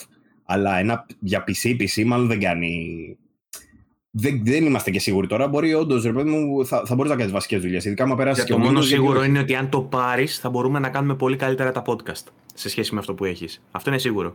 Πέρασε κακή εντρεχή όμως, δεν μου αρέσει αυτό που κάνεις. Ε, είμαι, είμαι απλά τελειομανής και θέλω να βελτιωθούμε σε αυτό το πράγμα. Βέβαια, νομίζω ότι σήμερα δεν σου φταίει το λάπτοπ, σου φταίει ο πάροχος, έτσι. Σύνδεση, δεν ξέρω τι εγώ τι φταίει. Ε, για, για να σου απαντήσω πάντω, νομίζω ότι ο συνδυασμός φορητότητας ε, με αυτό το πράγμα, ότι θα ξέρεις ότι θα τρέχει και Windows και τέτοια, ε, θα ήταν παράλογο το να μην μπορείς να το συνδέσεις, ξέρω εγώ, σε οθόνη. Ε, ε, είναι λογικό δηλαδή που έχει τέτοιο πράγμα. Εδώ τα κινητά πλέον έχουν. Ε, η Samsung έχει όλο θα μπορούσε, να γίνει, με, θα μπορούσε να γίνει με Miracast, ας πούμε, να το κάνεις ασύρματα και να μην έχει dock. Αυτά έχουν προβλήματα. Ε, έχουν ή θα μπορούσε να γίνεται με ένα mini HDMI τύπου, που αυτό καταλαβαίνω ότι θα κάνει, απλά αν το βάλεις στο dock θα έχει, ναι, δεν θα μπορείς να το κάνεις και καλώδιο. Α μην ξεχνάμε ότι πολλοί κόσμοι έχει PC για email, για να γράφει κείμενα, για Excel. Δηλαδή, πολλοί κόσμοι δεν χρειάζεται. Πολλοί κόσμοι έχει, έχει μια κονσόλα για να παίζει και έχει ένα PC για να κάνει αυτά τα πράγματα. Για Skype, για. δηλαδή, για, το, για αυτά σε καλύπτει. Το γεγονός ότι αν έχεις βάλει Windows σε αυτά και απλά κάθεσαι στο γραφείο σου και το βάζεις ένα dock και έχεις και το workstation, το απλό, ένα απλό workstation για σένα είναι μια χαρά. Θεωρώ ότι είναι. Ε, είναι plus. Σε κάθε περίπτωση είναι plus να το έχεις και έτσι. Σκέψου δηλαδή ότι κάποιος που έχει απαρνηθεί εντελώς τα PC και δεν ασχολείται καθόλου και θέλει να έχει και αυτή την επιλογή, αντί να κάτσει να φτιάξει ένα gaming PC, μπορεί να πάρει αυτό, να βάλει Windows και να έχει και ένα mini workstation που δεν είχε, να έχει και μια, ένα υβριδικό, ε, μια υβριδική πλατφόρμα που μπορεί να παίζει και μαζί του portably και να το παίρνει ε, στο γραφείο ή στο σαλόνι του να παίζει αυτά τα παιχνίδια που παίζει. Ε, βέβαια, ε, στα, στο σαλόνι που θα το βάλεις στη 4K τηλεόραση του, δεν θα μπορέσει να παίξει locally με, με αυτά τα χαρακτηριστικά θα, να κάνει render 4K. Θα έχεις ναι. το Lura αρκετή. Ε, θα πρέπει οπότε να παίζει... Μου, αν δίνει τέτοιες επιλογές. Εκεί 1080 σου βγάζει, σου βγάζει πολύ τζάκι. Δηλαδή, ε, ναι, ναι, θα, δεν έχεις το Lura τρομερή, αλλά έχεις τζάγκινες. Δηλαδή... Δεν είναι γι' αυτό τέλος πάντων. Εντάξει, δεν, δεν είναι γι' αυτό, ναι. Βέβαια, το γεγονός ότι είναι PC σημαίνει ότι δεν είναι bound σε αυτές τις αναλύσεις και θα μπορεί να κάνει και upscale και θα μπορεί να πηγαίνει και παραπάνω κατά τις ε, απαιτήσεις του κάθε παιχνιδιού και το πόσο μπορεί να ανταπεξέλθει. Αν δηλαδή κάποιος παίζει ένα indie παιχνίδι πολύ απλό με τέσσερις γραμμές, ένα Pong, θα μπορεί να το παίζει σε 4K, ξέρω εγώ, σε οτιδήποτε. Επίσης μπορεί να ε, βλέπει Netflix 4K μια χαρά. Λέμε τώρα, στην τηλεόρασή του. Γιατί λέει ότι το DisplayPort υποστήριξη που έχει είναι έως 8K 60Hz 4K στα 120. Άρα αν ένα παιχνίδι είναι αρκετά ελαφρύ, θα μπορέσει να παίξει αν μπορεί να το κάνει. Ωραία, ό,τι χρησιμότητα έχει αυτή τη στιγμή ένα μποξάκι της τηλεόρασης, ένα Android box ή ένα οτιδήποτε, τι να σου πω τώρα, που το χρησιμοποιούν πολύ για να συνδέσουν απλά στην τηλεόραση, ξέρεις, για να βλέπεις καμιά ταινία ή οτιδήποτε τέτοιου τύπου χρήση. Σκέψτε ότι τώρα απλά θα έχεις ένα φορητό PC που θα μπορεί να κάνει και αυτά. Είναι ναι. χρήσιμο, είναι πολύ χρήσιμο σαν προϊόν. Του βάλεις ένα, ένα κόντι επάνω, θα κάνει παπάδες. Flex, flex. Είναι, βέβαια, αυτά δεν αφορούν τον κόσμο, τον μέσο gamer τώρα. Τα λέμε εμείς που ασχολούμαστε νέρδουλε και ασχολούμαστε, προσπαθούμε να σκεφτούμε πώς θα το ξεζουμίσουμε κτλ. Δεν σημαίνει ότι θα μια συσκευή όλα αυτά. Δεν σημαίνει ότι θα κάνει επιτυχία για, για αυτούς τους λόγους. Εμείς το βλέπουμε ελκυστικό σαν προϊόν για αυτούς τους λόγους. Είναι ένα ελκυστικό προϊόν για τον γκατζετάκια όμως. Ε, Μπορεί να μην είναι η απόλυτη επιλογή για τον gamer, όμως για τους γκατζετάκιδε είναι ελκυστικό. Ε, ένα πίσω στο χέρι σου είναι. Ανησυχώ λιγάκι αυτό το PC στο χέρι σου για το, το κάψιμο. Πιστεύω ότι αυτό το πράγμα θα, είναι, θα, θα, το πιάνεις και θα καίει ολόκληρο. Αυτό το φοβάμαι πάρα πολύ. Ε, πολύ πιθανό. Αναρωτιέμαι δηλαδή τώρα, γιατί σου λέει, θα έχεις ένα PC στα χέρια σου και ήδη το Switch ρε παιδί κάποιες φορές καίει. Πολλά από τα κινητά όταν τα φορτίζεις ή όταν τα χρησιμοποιείς για πολλή ώρα καίνε. Πόσο μάλλον αυτό που θα συνδυάζει. Που θα είναι... Εγώ νομίζω θα είναι σαν το κινητά η εμπειρία yeah. Ναι. γενικώς. Κάπου εκεί θα κινείται. Και θα ίσως να παίξει κανένα throttling. Δεν ξέρω. Αλλά μπορεί να παίξει όταν, είσαι, όταν πιάνει βάση θερμοκρασίες. Το φοβάμαι πάρα πολύ. Δεν ξέρω τι ψήξη έχει βέβαια δεν έχουν πει και έτσι όπως το ναι. βλέπεις. Το... Δεν μπορείς να συμπεράσει και τίποτα η αλήθεια είναι, αλλά έτσι όπως το βλέπεις. Είναι Θεωρητικά λίγο... όμως, με, με βάση την αρχιτεκτονική που έχει και ότι ακολουθεί τα πρότυπα που έχουν οι καινούργιες κονσόλες που είναι σχετικά δροσερές και σχετικά αθόρυβες, γιατί δεν σηκώνει θερμοκρασία, το ένα φέρνει τ' άλλο, χαμηλές καταναλώσεις σε ρεύμα και όλα αυτά. Νομίζω ότι όλο αυτό μαζί θα φτιάξει μια καλύτερη περίπτωση από ότι θα φανταζόμασταν. Ναι, ναι, ναι, έτσι είναι. Απλά ας πούμε, θα έχει ανεμιστήρα ή δεν έχει. Έχει έναν, δύο. Ε, Τέτοιες λεπτομέρειες μιλάμε τώρα. Ότι σίγουρα θα υπάρχει μια λύση ψήξης και θα είναι καλή. Θα υπάρχει. Δεν, δεν το, σίγουρα θα είναι. Αλλά mm. πώς θα είναι ακριβώς και πόσο αποδοτική θα είναι. Εγώ πιστεύω ότι με δυο ανεμιστηράκια ή με ένα δυνατά. Θα ακούγονται σαν το Switch, ας πούμε. Το πρώτο, το V1, γιατί δεν ξέρω τι, τι γίνεται στα καινούργια. Ε, θα έχει καλή ψήξη. Αλλά απ' την άλλη, γιατί κανένα κινητό πούμε, δεν έχει ψήξει. Για τους, που λέμε ότι όλα ζεσταίνονται. Δεν έχει ανεμιστήρα. Ενώ σε ένα μηχάνημα που είναι για gaming μπορείς να το χώσεις το ανεμιστήρα. Δεν, δεν, θα χαλάσει το, το χρήστη τόσο πολύ ο θόρυβος του ανεμιστήρα θα, ή η δόνηση ξέρω, ή κάτι. Οπότε νομίζω θα έχει τελικά. Γιατί είναι gaming σύστημα. Φαντάζομαι θα το έχουν προβλέψει αυτό, έτσι δεν είναι.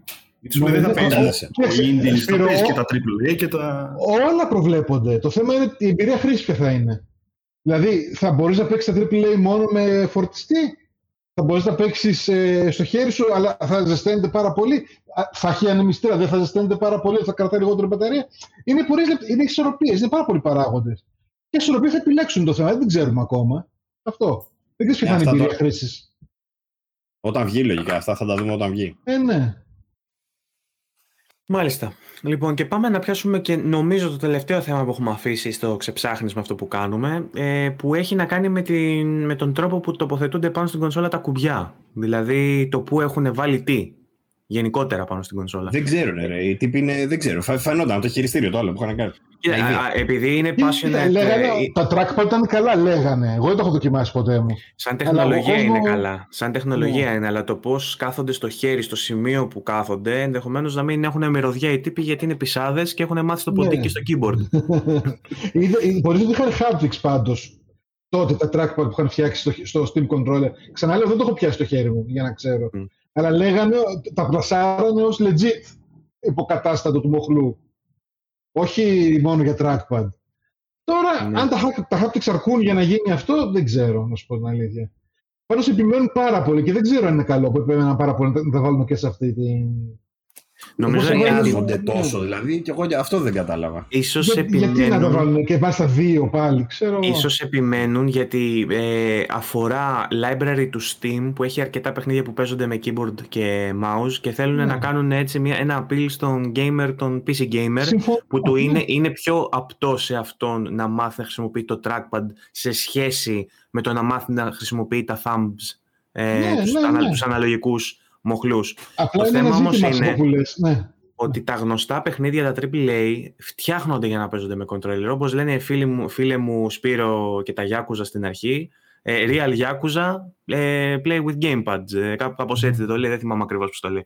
Ε, οπότε, ε, αν ε, οι developers έχουν στο μυαλό τους τη χρήση gamepad για το παιχνίδι τους έτσι όπως το φτιάχνουν, και εσύ ξαφνικά έχεις ένα ματζαφλάρι στο χέρι σου που σου έχει το δεξί αναλογικό και το αριστερό τέρμα πάνω, πιάνονται τα δάχτυλά σου αφενός. Αφετέρου πρέπει να βγάζεις, να μπαίνεις σε μια άβολη κατάσταση που φεύγει από την ίδια άβολη θέση, να πάει σε μια άλλη άβολη θέση στο τέρμα άκρο της κονσόλας, όπου εκεί βρίσκεται το D-pad και, το, και τα κουμπιά, το α. Ναι.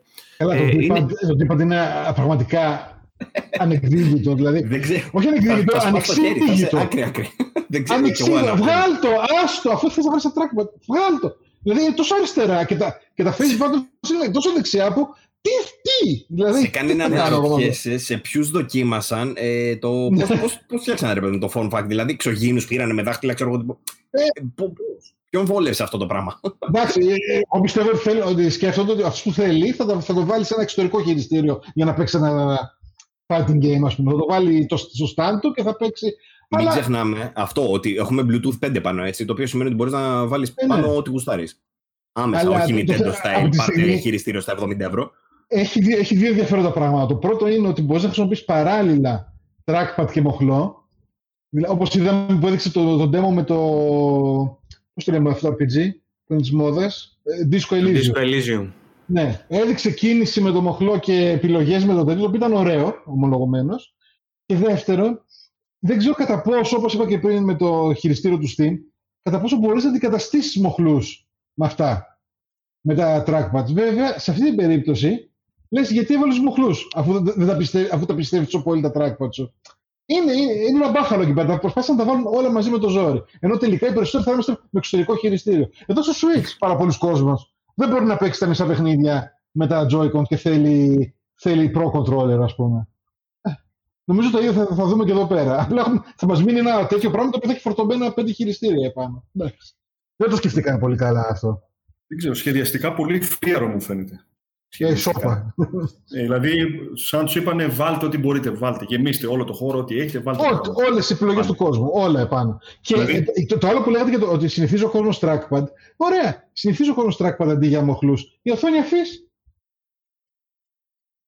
Σαν το ακυρώνει δηλαδή. Και θες και trackpad και οθόνη αφή. Εντάξει, εγώ ξέρω γιατί θέλει οθόνη αφή. Για να παίξει κανένα mobile game και κάνει ένα τέτοιο που γουστάρει ο κόσμος πάρα πολύ για να τους πιάσει, για πιάσει αυτό το κοινό, το free to play. Αλλά... Εάν σε το trackpad. ναι, ακριβώς. Ακριβώς. Η τελική στο trackpad. Δηλαδή, φτιάξει μια καλύτερη οθόνη και μην την κάνεις touch. Δηλαδή, κάπου το ότι θέλω να στα δώσω όλα, ε, ίσως να είναι μείον. Ναι. Ε, να κάνω μια μικρή διόρθωση σε αυτά που λέγαμε νωρίτερα, γιατί είπε ο Φωκίων ότι ε, με την ακριβή έκδοση σου δίνουν το carrying case, το, τη, τη, τη, θήκη. Ε, βλέπω εδώ σε μια φωτογραφία έτσι MOV που έχουν βγάλει με όλα τα options που έχεις ότι τη δίνουν σε όλες τις εκδόσεις την θήκη. Ah, okay. ε, το έξτρα που έχεις στη μεσαία έκδοση των 256 GB ε, είναι ε, ότι έχεις πιο γρήγορο, έχει NVMe storage ας πούμε και έχεις και ένα exclusive Steam Community Profile Bundle, ό,τι και αν είναι αυτό. Ε, ενώ στην ε, τέρμα ακριβή έκδοση των 512 έχουμε συν ε, premium anti-glare ε, glass που δεν γυαλίζει κιόλας, που είναι και αυτό ε, σημαντικό. Αυτό, ναι. ε, όταν πέφτει ο ήλιος πάνω να μην κάνει γυαλάδες. Έχει την θήκη, έχει το community, community profile bundle και έχει και ένα virtual keyboard theme. Καλά, αυτό εντάξει. OK. Okay. Vanity object, ας πούμε. Εντάξει. Τον έχουμε χάσει το Στέλιο εντωμεταξύ. Δεν πειράζει. Δεν, δεν, είχε, προ... δεν είχε απεριόριστα δεδομένα προφανώς. Μάλλον του τελειώσανε τα megabyte. Ε. λοιπόν, δεν πειράζει. Άμα επανέλθει θα τον ξαναχώσουμε. ε, λοιπόν, ε, ήθελα τώρα να το κλείσουμε σιγά σιγά αυτό το θέμα γιατί έχουμε σταθεί μόνο σε αυτό το κομμάτι. Έχουμε σταθεί μόνο στο deck, δεν έχουμε πει για τίποτα άλλο. Πήρα τα σχόλια που ήθελα από εσάς. Δεν νομίζω ότι έχουμε για την ώρα να πούμε κάτι ακόμα. Συνεχώς βγαίνουν καινούργιες ειδήσεις ε, μαθαίνουμε καινούργια πράγματα για συμβατότητες, ε, για το τι θα κάνει, τι δεν θα κάνει, για το αν θα βγουν και άλλες υλοποιήσεις, για τον Gabe που έλεγε ότι περιμένω να πουλήσει τόσα, δεν περιμένω. Έχουμε συνεχώς ενημερώσεις ε, σε αυτό το κομμάτι. Θα επανέλθουμε και σε επόμενα επεισόδια μετά το καλοκαίρι προφανώς να ξαναδούμε πώς θα έχει πάει η ιδέα μέχρι τότε και πώς θα έχουν πάει και οι προπαραγγελίες που μέχρι στιγμής έχουμε τουλάχιστον εγώ με τον Παύλο κάποιους γνωστούς που μας έστειλαν ήδη ότι προπαρήγγειλαν. Ε, Παύλο, έχεις πατήσει mute να ξέρεις, δεν ακούγεσαι αν πας να μιλήσεις. Να πούμε λίγα. Είναι αυτό που ψάχνω να βρω τώρα, γι' αυτό κάνω έτσι. Ε, να πούμε λιγάκι για τις προπαραγγελίες ότι. Α, το είπαμε στην αρχή, ε, με τους scalpers που έχουν κάνει αυτό με τις προπαραγγελίες μετά τέσσερα Εντάξει, ξανακάνω mute γιατί δεν άξιζε τελικά. Όχι, λοιπόν, σε αυτό το σημείο τώρα θέλω να πάρω και ένα σχόλιο από την ομάδα του Byte Me για το καινούργιο μοντέλο του Switch, για το OLED το μοντέλο, πριν πάμε στην επικαιρότητα της εβδομάδας. Ε, Εμείς το συζητήσαμε λίγο στο προηγούμενο επεισόδιο, που είχαμε καλεσμένο το Γιώργο τον Καλήφα.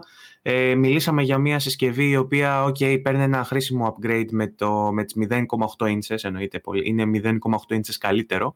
Ε, μιλάμε για ένα OLED display. Είναι τόσο περίπου. Ναι, για το Spotify το λέμε αυτό. Ε, ναι, για το Spotify δείχνουν με τα χέρια αυτή τη στιγμή. Πολύ σωστά. Ναι, μπράβο. Τι θα έκανα χωρίς εσάς; Ε, ε, θα, δεν θα έχανα τον ερμό μου αν δεν είχα εσάς, θα μπορούσε να πει κανείς. Μετρημένοι άνθρωποι, ναι, ε, βέβαια, σωστά. λοιπόν, ε, είναι λοιπόν 0,8 inches καλύτερο. Έχει μια, ένα OLED display το οποίο ε, βοηθά στο να ε, έχουμε καλύτερα χρώματα, να έχουμε εξοικονόμηση στην μπαταρία, το απόλυτο μαύρο και όλα αυτά. Ε, όμως μιλάμε ταυτόχρονα για μια κονσόλα που ίσως κοστολογείται κάπως ακριβά και δεν έχουμε ανταυτού ένα, μια υλοποίηση ενός προ μοντέλου που θα μπορούσε να βελτιώσει κάπως τις επιδόσεις. Ε, αυτό είναι, ε, σας κάνω λίγο sum up στην περίπτωση που δεν είδατε την προηγούμενη εκπομπή μας, πολύ κακός αν δεν την είδατε την προηγούμενη εκπομπή μας, για να ξέρετε τι είπαμε στο προηγούμενο επεισόδιο, για να μας κάνετε τώρα τα σχόλιά σας εσείς ως ByteMe ε, για την καινούργια υλοποίηση του Nintendo. Ε, Φωκίων, η δική σου γνώμη; Ε, εντάξει, περίμενα, θα, θα ήθελα κάτι άλλο. αυτό, αυτό είναι το, το, μόνο βασικό. Γιατί περίμενα πώς και πώς να αλλάξω το V1 που έχω ε, σίγουρα είναι μια αναβάθμιση, γιατί εγώ το έχω κυρίως για φορητό το Switch. Έτσι. Όχι κυρίως, μόνο για φορητό το έχω το Switch. Οπότε είναι, είναι σημαντική αναβάθμιση η οθόνη, δεν είναι ότι δεν είναι. Και λίγο μεγαλύτερη και καλύτερη αντίθεση έχεις, οπότε βοηθάει αυτό γενικά στο να βλέπεις τις λεπτομέρειες ενός παιχνιδιού. Αλλά για να δώσω αυτά τα λεφτά, περίμενα κάτι, κάτι καλύτερο. Δηλαδή, να μου πεις ότι δεν θα τρέχει πια στα 25 frames με το Xenoblade. Κάτι θα κάναμε γι' αυτό τέτοιου είδους ε, ε, διορθώσεις. Δεν μιλάω τώρα για προ και για. Μιλάω για. Τουλάχιστον απολύτως απαραίτητα, να πιάσουμε το 30. Ακριβώς, ακριβώς. Ακριβώς. Κάτι τέτοιο. Δηλαδή, κάπως μια βελτιστοποίηση στο hardware, κάτι, κάτι. Στην ψήξη, σε κάτι, στη μνήμη, δεν ξέρω πού. Για να το φτιάξουμε, Λένε, παιδί με αυτό. Έλεγε το Digital Foundry πάλι ότι θα μπορούσαν πάρα πολύ εύκολα, λέει, μιας και το έχουν κάνει σε μονταρισμένα, απλά να ανεβάσουν τους χρονισμούς. Το οποίο λέει το παίρνει γιατί δεν χρειάζεται καν άλλη ψήξη, ρε παιδί μου. Δεν θα χρειαζόταν λέει, κάτι παραπάνω. Θα το έπαιρνε έστω και για λίγο για να ανεβάσει λίγο τις επιδόσεις. Ακόμα και έτσι όπως είναι τώρα. Βέβαια δεν ξέρω αν, αν, μπορούν με την OLED, γιατί η OLED ξέρουν πώς ανεβάσει θερμοκρασίες περισσότερο. Εντάξει, αλλά... θα, ναι, μπορεί να παίζει και ρόλο και αυτό. Ναι, δεν ξέρω αν μπορούν να το κάνουν, αλλά ναι, θα ήθελα να, να στραφούν λίγο προς τα εκεί, πέρα από την οθόνη, να κάνουν και κάτι τέτοιο, μια λειτουργική. Όχι να, φαν, να νιώσει άλλος ότι διαδικήθηκε, που το έχει ήδη, αλλά να υπάρχει μια βελτίωση, ρε παιδάκι μου, αυτό για να πω ότι, OK, έξι δεν τα πάρω. Κατά τα άλλα, φυσικά δεν περιμέναμε να βγάλει τώρα, παρόλο που είναι πενταετία στο μηχάνημα κάτι φθηνότερο. Εντάξει. Δεν μπορεί ξαφνικά με μια μολυβιά να, να, να χάσει την αξία τους όλες τις προηγούμενες κονσόλες επειδή βγάλαμε ένα καινούριο revision, ας πούμε. Δεν, δεν, δεν έχει δεν βγάζει νόημα αυτό. Mm-hmm. Εδώ, εδώ, εδώ, εδώ, δεν έχουμε εκτό στα παιχνίδια. Δηλαδή, ούτε, ούτε θα είχε νόημα να το περιμέναμε κάτι τέτοιο. Αλλά ναι, για να το αγοράσω εγώ, δηλαδή εκεί που ήμουν, ε, ε, έχω ξέρω εγώ μια βιβλιοθήκη, α, όχι μεγάλη, 20 παιχνιδιών ξέρω εγώ στο Switch. Ε, δεν θα με πείραζε ένα, καλό, ένα καλύτερο μοντέλο για να πάρω και αυτά που δεν έχω πάρει ακόμα. Ε, δεν μου το έδωσε αυτό. Οπότε τώρα, έτσι όπως κάθομαι αυτή τη στιγμή και σκέφτομαι, α, αν, αν θα πάρω ένα φορητό φέτος, ε, το Steam Deck μ' αρέσει σαν, σαν πρόταση. Mm-hmm. Α, μεταξύ του OLED και αυτού. Γιατί έχω ήδη ένα Switch, έτσι. Άμα δεν είχα, δεν ξέρω. Μάλλον θα πήγαινα πρώτα για Switch. Γιατί όπως είπαμε, ε, νούμερο ένα είναι η πρόσβαση σε παιχνίδια. Και τα Nintendo τα αποκλειστικά τα θέλεις. Τώρα κακά τα ψέματα. Εκτός από το Animal Crossing, δηλαδή. Μάλιστα. Γιατί για όλο. Το, ε, η διάκριση βλέπω για το Animal Crossing. Δεν ξέρω τι γίνεται με αυτό το παιχνίδι. Πραγματικά δεν μπορώ να καταλάβω. Και το Pokémon. Αλλά εντάξει, το Pokémon το σέβομαι γιατί πουλάει τρελά. Όπως σέβομαι το FIFA. Δηλαδή το Animal Crossing. Δεν πουλάει το Animal Crossing. Κοίταξε, το Animal Crossing δεν το σέβομαι, γιατί πουλάει από τύχη, πιστεύω, αλλά τέλος πάντων. Υπάρχουν ήδη παιχνίδια όπως το Stardew Valley, ξέρω εγώ, που κάνουν τα ίδια πράγματα και με καλύτερο gameplay. Να ξέρεις ότι υπάρχουν brands που, με, gameplay, ναι. υπάρχουν brands που με, που με το μότο δεν έτυχε, πέτυχε, έχουν κάνει ολόκληρη. Α, ναι, ναι, οπότε ναι, μπορεί και να έχει πετύχει και το Animal Crossing και να μην το αντιλαμβανόμαστε εμείς οι Simpleton. άμα δεν υπήρχε. Το Animal Crossing είναι μια περίπτωση που ήταν μια πάρα πολύ ωραία ιδέα, πολύ όμορφη όταν βγήκε. Και δεν υπήρχε κάτι παρόμοιο. Δεν υπήρχαν ούτε social media ούτε τίποτα. Δηλαδή, αλλά ήταν, ήταν πανέξυπνο, πραγματικά πανέξυπνο. Αλλά ο λόγος που παραμένει στην επικαιρότητα και ασχολείται ο κόσμος είναι καθαρά και μόνο επειδή είναι Nintendo. Και έχει, ένα κοινό, έχει ένα κοινό από τότε. Δεν νομίζω ότι υπάρχει, έχει άλλο λόγο ύπαρξης στο τα μακρόσυνα. Καλά κάνει, καλά κάνει και πουλάει. η επιτυχία, να, να ξεκαθαρίσω δύο πράγματα, η επιτυχία δεν είναι ποτέ τυχαία. Η τόσο μεγάλη επιτυχία. Δηλαδή, FIFA δεν ακουμπάω ποτέ. Δεν θα σου πω ποτέ γιατί πουλάει το FIFA. Ή το Pro, ή, ο, ή το League of Legends, ή οτιδήποτε. Καλά κάνουν και πουλάνε, αφού δώσε στον κόσμο αυτό που, θέλει, που ήθελε. Από εκεί και πέρα, α, ας πούμε δεν το σέβομαι σαν πρόταση software. Γιατί θεωρώ ότι, θεωρώ ότι συνεχίζει μια παράδοση από παλιά που τότε ήταν, είχε να, να προσφέρει πράγματα και τώρα πια δεν έχει να προσφέρει πράγματα που δεν τα έχεις αλλού. Αυτό. Όχι. Α, λοιπόν, Τσάρλι!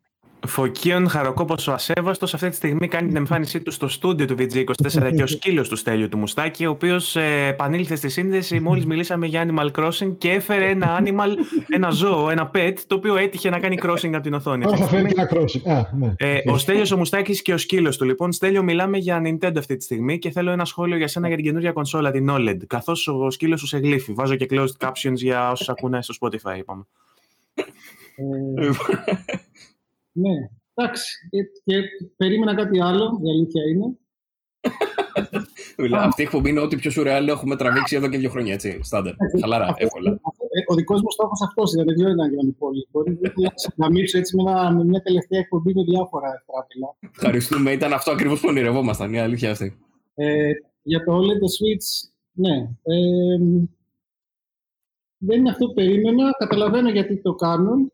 Ε, καταλαβαίνω μέχρι και το κόστος. Δεν συμφωνώ με το κόστος προφανώς. Το θεωρώ ότι είναι παραπάνω από θα έπρεπε. Αλλά όπως είπε και ο Φωκίο ένα πριν, είναι και ψηλοαναμενόμενο να μην έχουμε κάτι φθηνότερο, να έχουμε κάτι σχετικά ακριβότερο. Δηλαδή, έχουμε μια, ένα νέο σύστημα το οποίο δίνει σχετικά λίγα με μια μικρή αύξηση στην τιμή του να, να, να ρωτήσω κάτι τώρα εγώ και σας ρωτάω όλους. Έχουμε ξαναδεί κονσόλα, κάποιος από εσάς νομίζω και όλα το ανέφερε, σε, σε κάποιο post το είδα. Μπράβο, ο Στέλιο. Κονσόλα να μην πέφτει στα πέντε χρόνια που κυκλοφορεί, στα τέσσερα χρόνια; Τίποτα, έτσι. Δεν έχει ξαναγίνει αυτό. Νομίζω πως όχι. Ε, εμένα μου έπεσε μια φορά. Ε, ε, τι; εμένα μου έπεσε. εμένα μου έπεσε μια φορά. Εμένα μου πέφτει συνέχεια. Ε, είμαστε μετρημένοι άνθρωποι, εγώ. Ναι. Αλλά είναι ναι.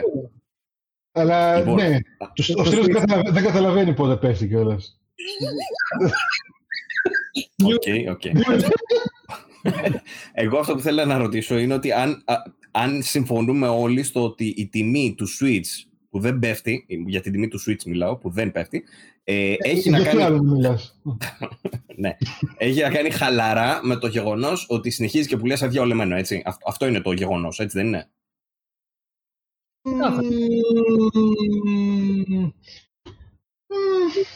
Για ποιο ναι. τι, τι άλλο θα μπορούσε να είναι, γιατί να μην Έπεσε η τιμή του Switch βασικά. Έπεσε γιατί βγάλαν το Lite.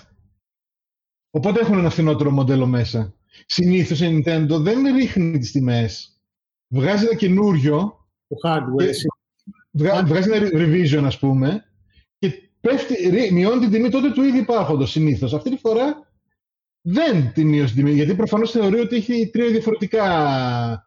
Τρεις διαφορετικές προτάσεις. Δηλαδή το LED είναι άλλη πρόταση από το, από το βασικό που τα λέγαμε και στο προηγούμενο βέβαια, δεν αξίζει για κανένα λόγο πλέον. Με 30, 30 ευρώ διαφορά στην Ελλάδα, 350, 380, ε, ναι, δεν αξίζει καν για 30 ευρώ να πας στο παλιό.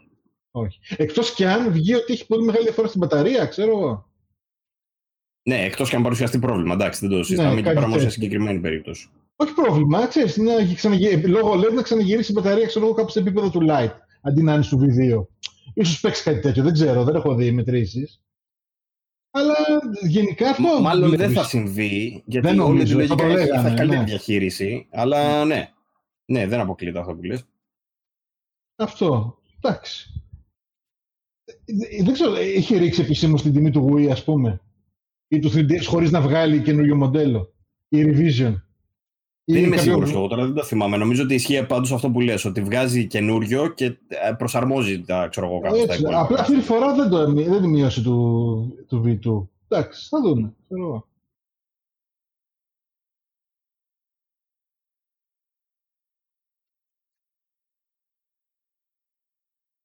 Ναι. Ναι.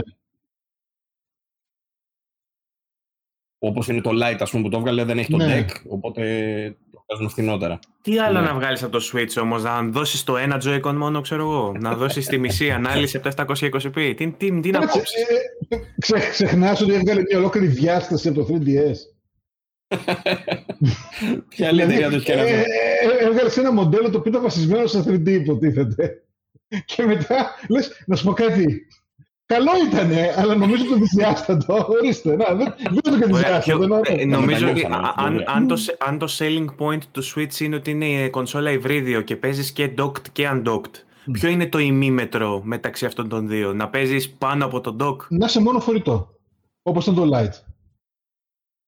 Μμ. Έλαντε, Ναι. ακριβώς αυτό είναι. Άρα το έχουν σκεφτεί ήδη. Τι γατόνια που είναι Ε, αυτή στα δε- Ρεντίνα. δε- Δεν είναι τυχαίο. Εντάξει, λέμε και εμείς την πειράζουμε την Nintendo και τα λοιπά, αλλά εντάξει, οι άνθρωποι είναι. Γιατί δεκα- όμως να μην είναι... δεκαετιώνες, ας πούμε, εντάξει. Γιατί όμως να μην βγάλω ένα μοντέλο που παίζει μόνο docked. Γιατί θα τους πεις τότε, γιατί ρε παιδιά έχεις, ε, 25 frames στο Witcher ενώ έχεις μια σταθερή κονσόλα; Κάτι πρέπει να Όντως, κάνουμε. τα στάνταρ, τα στάνταρ πάνε αλλού μετά, όντως. Πρέπει να ζητήσεις κάτι παραπάνω μετά. Γιατί, γιατί UI 720p, κάτι πρέπει να αλλάξεις. Δεν γίνεται τώρα.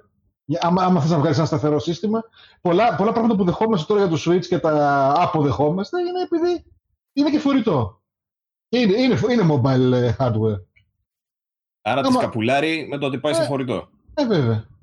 Για Μ- σκέψου το μιλά- τώρα. Σκέψου το, αλλά σε τι τιμή θα βγει ένα, ένα σταθερό Switch; Με τα specs που έχει. Ναι. Θα είναι, θα, πώς ξέρεις, θα είναι φθηνότερο από ένα Lite. Δεν θα Κανονι- έπρεπε. Κανονικά θα έπρεπε. Χωρίς οθόνη κιόλας, ναι, βέβαια. Ναι. Αλλά θέλει ξαφνικά να πετάξει στην αγορά 100 ευρώ ε, Switch, ξέρω εγώ. Ναι. Ναι. Και μάλλον ε, λ- δε- αυτό δεν θα άξιζε τον κόπο γιατί και οι περισσότεροι που παίρνουν το Switch ούτως ή άλλως το φορητό είναι που έχουν το, το στάνταρ. Που εντάξει, θα υπάρχουν και Αλλά άλλοι πες χρήστες. ότι δεν θα το δώσει 100, θα το δώσει 200. Σαν το Αλλά Lite, ας πούμε. 100 δεν υπάρχει σαν. Ναι, ε, πες ότι σαν το βγάλεις, επιλογικά. τότε αρχίζει και το συγκρίνεις ξαφνικά με συστήματα των 300. Μμ. Και 300 ε, έστω και 390 και λες κάτσε. Άμα Τι μπορώ να άλλο πάρω μπορώ να Series- πάρω, άμα μπορώ να πάρω φαντάζομαι. Series S, δηλαδή δεν είναι λίγο αστείο. Ναι. Απλά το έβαλε για να μην πει ο κόσμος ότι μας πήγε στα φορητά με το ζόρι. Όχι, σου, σου φτιάξα και σταθερή κονσόλα και όντως. Εντάξει. Αυτό. Η λύση τώρα ίσως να είναι να βάλει κάτι στο dock, αν γίνεται αυτό που, λέ- που λέμε, που φημολογείται τόσο καιρό. Αν, αν έβγαινε ένα σταθερό switch με αυτές τις τιμές, κανονικά θα περνάει πιο ισχυρό. Και να έχει ένα dock ή κάτι μέσα πιο δυνατό τέλος πάντων. Αυτά που λέγανε Ναι. για τα tensor cores και τα. Αυτό όμως θα ήταν Ναι. ουσιαστικά η προ- το Pro Revision. Ουσιαστικά οπότε, ναι. ναι. οπότε εφόσον η Nintendo δεν δείχνει διάθεση να κάνει κάτι τέτοιο, πάμε κατευθείαν για Switch 2. Νομίζω ότι αυτό έχει Ε, νομίζω εκεί, θα, έτσι θα, εκεί καταλήγουμε. Ναι. Εκτός κι αν δεν, βγήκε- δεν βγήκε. Παιδιά, μπο- δεν μπορεί να βγει ποτέ Switch 2. Να βγει ένα Switch. ε, Επειδή δεν θα βγάλει και. με- Για, για τον λόγο που δεν θα βγάλει και Nvidia, ίσως. Άμα δεν βγάλει Nvidia νέο chipset που να είναι generational leap από το προηγούμενο. Για mobile μιλάμε έτσι. Για, ή για αυτοκίνητα και για mobile. Αυ- ε, Εκεί σε αυτή την κατηγορία της Nvidia παίζει. Άμα δεν κάνει κάτι σε generational leap, ε, το μόνο που μπορεί να κάνει είναι να βγάλει κάτι σε Pro και μετά πάμε σε νέα πρόταση. Κάτι άλλο, δεν ξέρω. Αν και νομίζω θα βγάλει Nvidia, δεν μπορεί. Κάπου και κάτι θα υπάρχει. Μμμ. Μάλιστα. Αυτά και με το Switch λοιπόν. Παύλο, θες να ρωτήσεις κάτι άλλο τα παιδιά εδώ πέρα για Nintendo, για οτιδήποτε, ή θες να πάμε παρακάτω. Είμαστε ok, νομίζω εντάξει. Δεν θέλω. Φοβάμαι μην κουράσαμε κι άλλο τον κόσμο μου, μωρέ, επειδή είμαστε πόσες ώρες που συζητάμε μόνο για Switch και για αυτό. Αλλά ήταν το μεγάλο θέμα της εβδομάδας ούτως ή άλλως και έχουμε και τους ειδικούς εδώ πέρα για να το συζητήσουμε. Οπότε ήταν καλή ευκαιρία. Έκατσε καλό το timing. Μμμ. Ε, όχι, Βάγκο, έχουμε. Δεν ξέρω αν.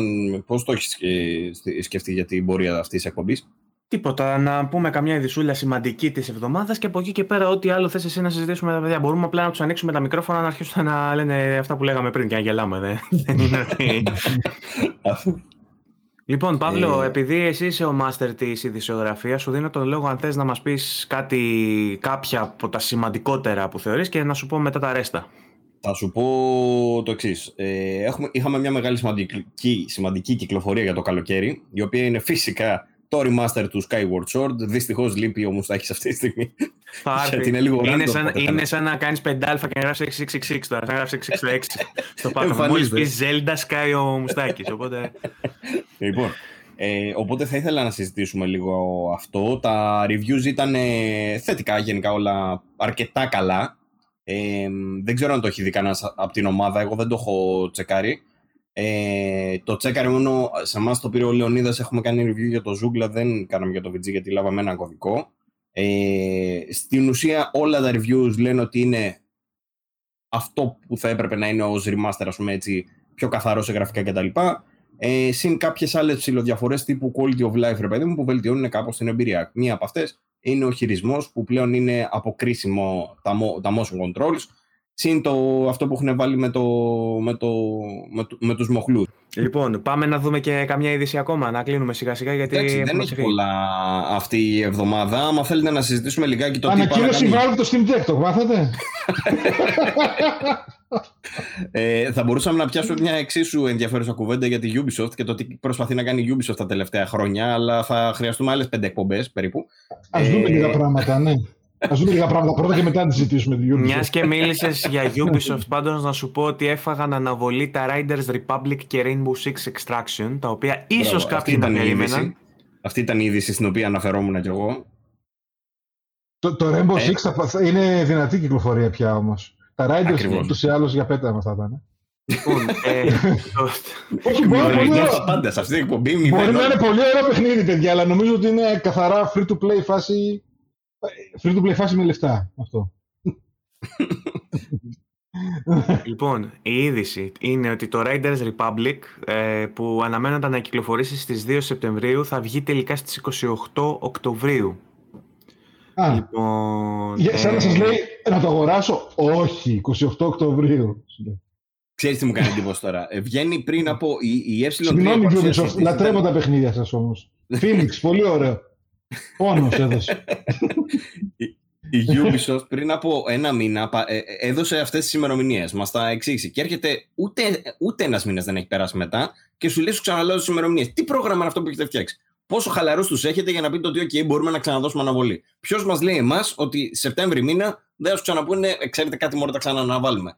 Εντάξει, μα, έχουμε ένα πρόγραμμα, σου λέει, αλλά προέκυψαν μερικές ε, αγωγούλες για σεξουαλική παρενόχληση και θα το πάμε λίγο πιο μετά. Γιατί με αυτά ασχολούμαστε. Αυτά ξέρετε τώρα πώς είναι. Λοιπόν, την προσοχή σας παρακαλώ. Σας μίλησα για το Raiders Republic, τώρα θέλω να σας πω για το Rainbow Six που αρχικά θα κυκλοφορούσε στις 16 Σεπτεμβρίου και πλέον πάει για τον Ιανουάριο του 2022. Και με αυτό αφήνουμε το συγκεκριμένο θέμα για να πάμε στο επόμενο που αφορά πάλι τη Ubisoft και έχει να κάνει με τις σεξουαλικές παρενοχλήσεις που είπατε. Ε, Καθώς βγήκε ένα. Πώς λέγεται, περιμένω να το βρω. Ε, French Union, ένα, μια γαλλική ένωση, Solidaire Informatique, ε, το οποίο φτιάχνει ουσιαστικά ε, φάκελο ε, με συγκεκριμένες κατηγορίες που αποδίδονται σχεδόν σε όλο το τμήμα του HR. Ε, πιάνει ακόμα και τον Γκιουλεμό. Τους πιάνει όλους μέσα, τους κάνει φίλο και φτερό. Βαγγέλη, μίλα γαλλικά. Hashtag. Μίλα μας γαλλικά, ε, Βαγγέλη. Ε, ναι, εντάξει, το κάνω στο προηγούμενο. Δεν, θα ξαναγίνει. ε, Όχι, μίλα, μίλα, πες. Δεν φοράει πεντρελαιόνα κανείς αυτό το, το, το podcast, το ξέρετε, έτσι.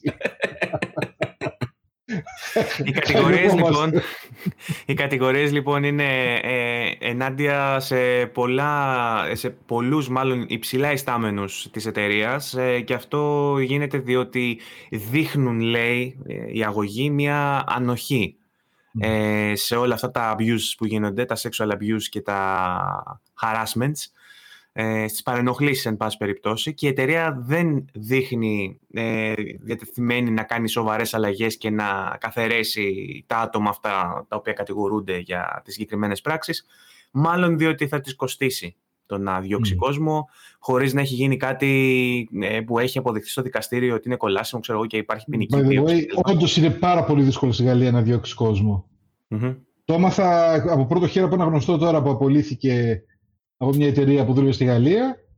Παιδιά, Παρενόχλησε κανέναν; Τους έγι... Ναι, ε, νομίζω ναι.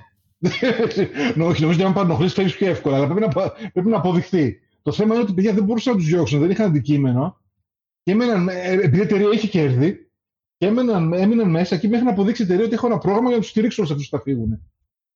Άρα, όντως δεν μπορούν να διώξουν εύκολα, δηλαδή μια μέρα στην άλλη, ό,τι και να γίνει. Εκτός και αν υπάρχει, φαντάζομαι, κάποια καταδίκη. Ξέρω, εντάξει. Ε, να πούμε ότι από αυτούς που κατηγορούνται ε, δύο πρόσωπα ε, έχουν αποχωρήσει ήδη ο Χασκοέτ, πώς λέγεται, και ο, Φραν, και ο Φρανσουά έχουν φύγει ήδη. Και υπάρχουν κατηγορίες και για την τύπησα την Σεσίλ Γκορνέτ και άλλους διάφορους που τα ονόματα μάλλον δεν σας λένε τίποτα απλά υπάρχουν, είναι πολλοί CEO και, και επικεφαλής ε, των διαφόρων departments που έχουν φύγει. Ο Γκιουλεμό ωστόσο παραμένει στη θέση του και στηρίζει ε, τη, τη, θέση του τέλος πάντων, όχι τη θέση του CEO, την άποψη ότι θα το εξηγιάνουμε και θα το ξεπεράσουμε όλο αυτό μαζί και ότι κάνουμε ό,τι χρειάζεται για να το εξαλείψουμε το φαινόμενο εντός της Ubisoft, παρότι υπάρχουν reports και πιο πρόσφατα που λένε ότι δεν, έχει, δεν έχουν αλλάξει πολλά μέσα στην εταιρεία. Και όλο αυτό ίσως αντικατοπτρίζεται και, στην, ε, και στις, στις κυκλοφορίες της εταιρείας και το πώς τα πηγαίνει ε, διότι αν δεν υπάρχει συνοχή εντός της εταιρείας και δεν δουλεύουν όλοι ε, αγαπημένοι και ε, να γουστάρουν αυτό που κάνουν και να, και να νιώθουν ότι έχουν πάνω από το λαιμό τους τον πέλεκι ε, της τοξικής αρενοπότητας και όλα αυτά τα υπόλοιπα τα ξέρετε, ε, ενδεχομένως να μην αποδίδουν κιόλας. Ε, οπότε είναι ένα πρόβλημα για τη Ubisoft η οποία πασχίζει να βρει τον εαυτό της σε πολλά επίπεδα. Και αφήνω το συγκεκριμένο θέμα, καθώς ο Παύλος πάει να μου κοιμηθεί, ενδεχομένως και οι ακροατές μαζί με αυτόν, ε, για να πάω στο επόμενο. είναι, ε, είναι μακρά ένα από τις καλύτερες εκπομπές που έχω κάνει εγώ, αυτό έχω να πω. Μόνο έτσι θα μπορούσε να κλείσει η σεζόν. Σχοράτε μας αυτό γιατί είναι τελευταίο επεισόδιο της σεζόν. Είμαστε όλοι απίστευτα κουρασμένοι. Για να βγει αυτό το επεισόδιο δεν μπορείτε να φανταστείτε τι κουβέντα, τι οργάνωση και τι τύχη βασικά. όλα, όλα έκατσαν. Αυτό, όλα έκατσαν κάπως για να βγει αυτό το επεισόδιο. Γιατί κανονικά δεν νομίζω να το κάναμε να σου πω Και ο Βαγγέλης δηλαδή είναι στα πέρα δόθε και τα λοιπά. Άϊπνος. όλα σκατά, όλα, όλα. Οπότε τώρα έτσι όπως βγήκαμε, εντάξει, πάλι καλά. Αλλά θα είναι για το κλείσουμε αυτό για τελευταία εκπομπή για να σας χαιρετήσουμε. Και... Ε, Συνεχίζω εγώ διατηρώντας τον επαγγελματισμό μου αρκετά ψηλά σχετικά. Δεν, ε, δεν κανέναν. Ναι. Να, μιλάω για το, να μιλήσω μάλλον για την επόμενη αγαπημένη εταιρεία μου μετά τη Ubisoft που είναι η EA. Ε, την οποία κακολόγησα πρόσφατα στο group, ε, έχοντας κάνει δύο μικρά rants για το FIFA και για, το, για την αντιμετώπιση που έχει κυρίως στους PC gamers.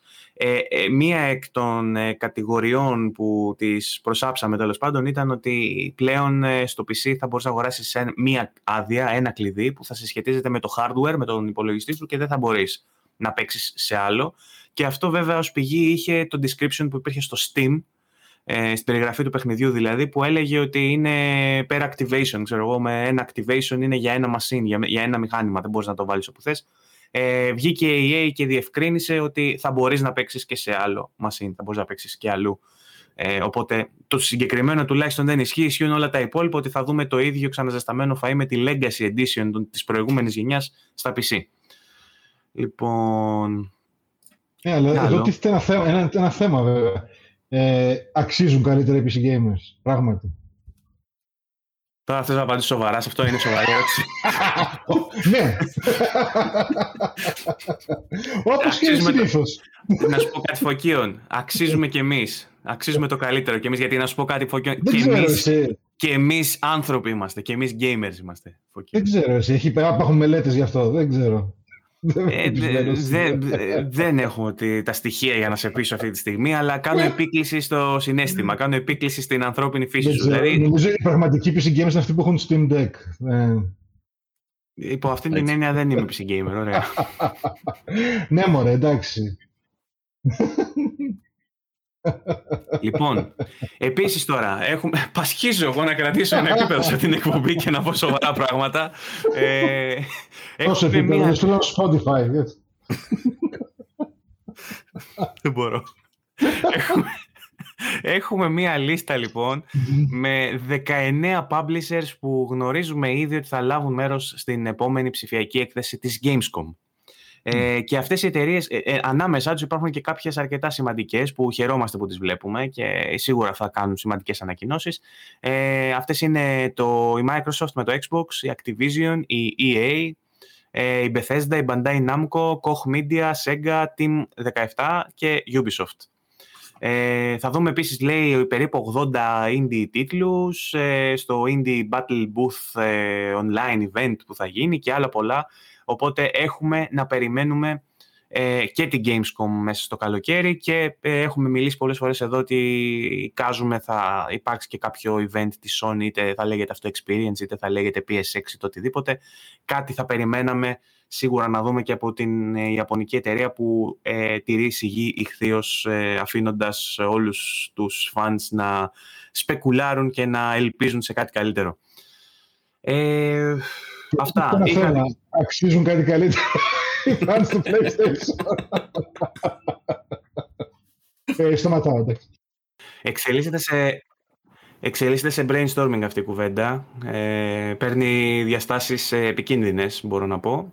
Ναι, ναι. Ε, βλέπω, βλέπω την απόγνωση στο βλέμμα του Παύλου του Κρούστη, ο οποίος mm. μάλλον ε, αυτή τη στιγμή ονειρεύεται την παραλία που θα πάει να ράξει φέτος το καλοκαίρι, αν θα πάει. Ε, δεν ξέρω τι σχέδια έχεις. Ε, βλέπεις ότι σιγά σιγά καταλήγω στον επίλογο. Mm. Πάω να κλείσουμε όλο αυτό το, ναι. το, έπος, το έπος που λέγεται επεισόδιο νούμερο 97 or whatever. Λοιπόν, αυτό το επεισόδιο καλό θα είναι να κλείσει και με μερικές ειδήσεις που δεν αναφέραμε. Μία από αυτές είναι θα ήθελε να μιλήσεις, φαντάζομαι, αλλά δεν θα σου δώσω το λόγο για να τελειώνουμε. Κάποια στιγμή έχει πάει 6,5, δηλαδή θα πεθαίνω να αυτοκτονήσω. FIFA 22 Next Gen Upgrade only available to those who buy the Ultimate Edition. Καλή φασούλα. Καλή φασούλα. Παίζει ωραία μπάλα EA. Ε, σου λέει τσίμπα ένα, δεν σου δίνουμε ό,τι χρειάζεσαι. Θα σου δώσουμε αυτό που θέλουμε εμείς και θα τα αγοράσεις κιόλας, πουτανάκι μας. Έτσι, αυτή, αυτή είναι η. Εντάξει, ή διάλεξε ρε παιδάκι μου, θέλεις PlayStation ή θες 5. Τι 4 και 5, και τα δύο τα δες. Ναι, σου λέει. Εντάξει. Θες τα δύο, πλέον δεν θες και τα δύο. Εντάξει. Δεν παραλώ. Θα πάω, εγώ, εγώ ήθελα ας πούμε, τώρα και παϊδάκια αρνή και παϊδάκια κοτόπουλα, ας πούμε, εκεί που πήγα. Θες να πάρεις ε, ποικιλία; Ε, δεν το πλήρωσα παραπάνω. Ε, εντάξει. Έτσι. Ξέρεις τι, δεν μου βγάζει πολύ νόημα γιατί ακόμα θα είμαστε σε cross-gen φάση. Οπότε θα είναι χρήσιμο για κάποιους, ρε παιδί μου. Από αυτή την Ωραία, φυσικά και θα είναι. Εντάξει. Από εκεί βρήκε να διαλέξουν επιτέλου. Α διαλέξουν. Αυτό θα κάνουν. Μα αυτό θα, κάνουν, θα αναγκαστούν. Από ποιο θα βγάλουν, παιδιά, άμα δεν βγάλουν το FIFA, από το Way Out. Σωστό Όχι. Λοιπόν, λοιπόν, περνάμε γρήγορα, γρήγορα γρήγορα γρήγορα σε τίτλους πάλι ότι στο επερχόμενο EA Play το οποίο πότε είναι ρε Βαγκο θυμάσαι; 22 αν δεν κάνω λάθος.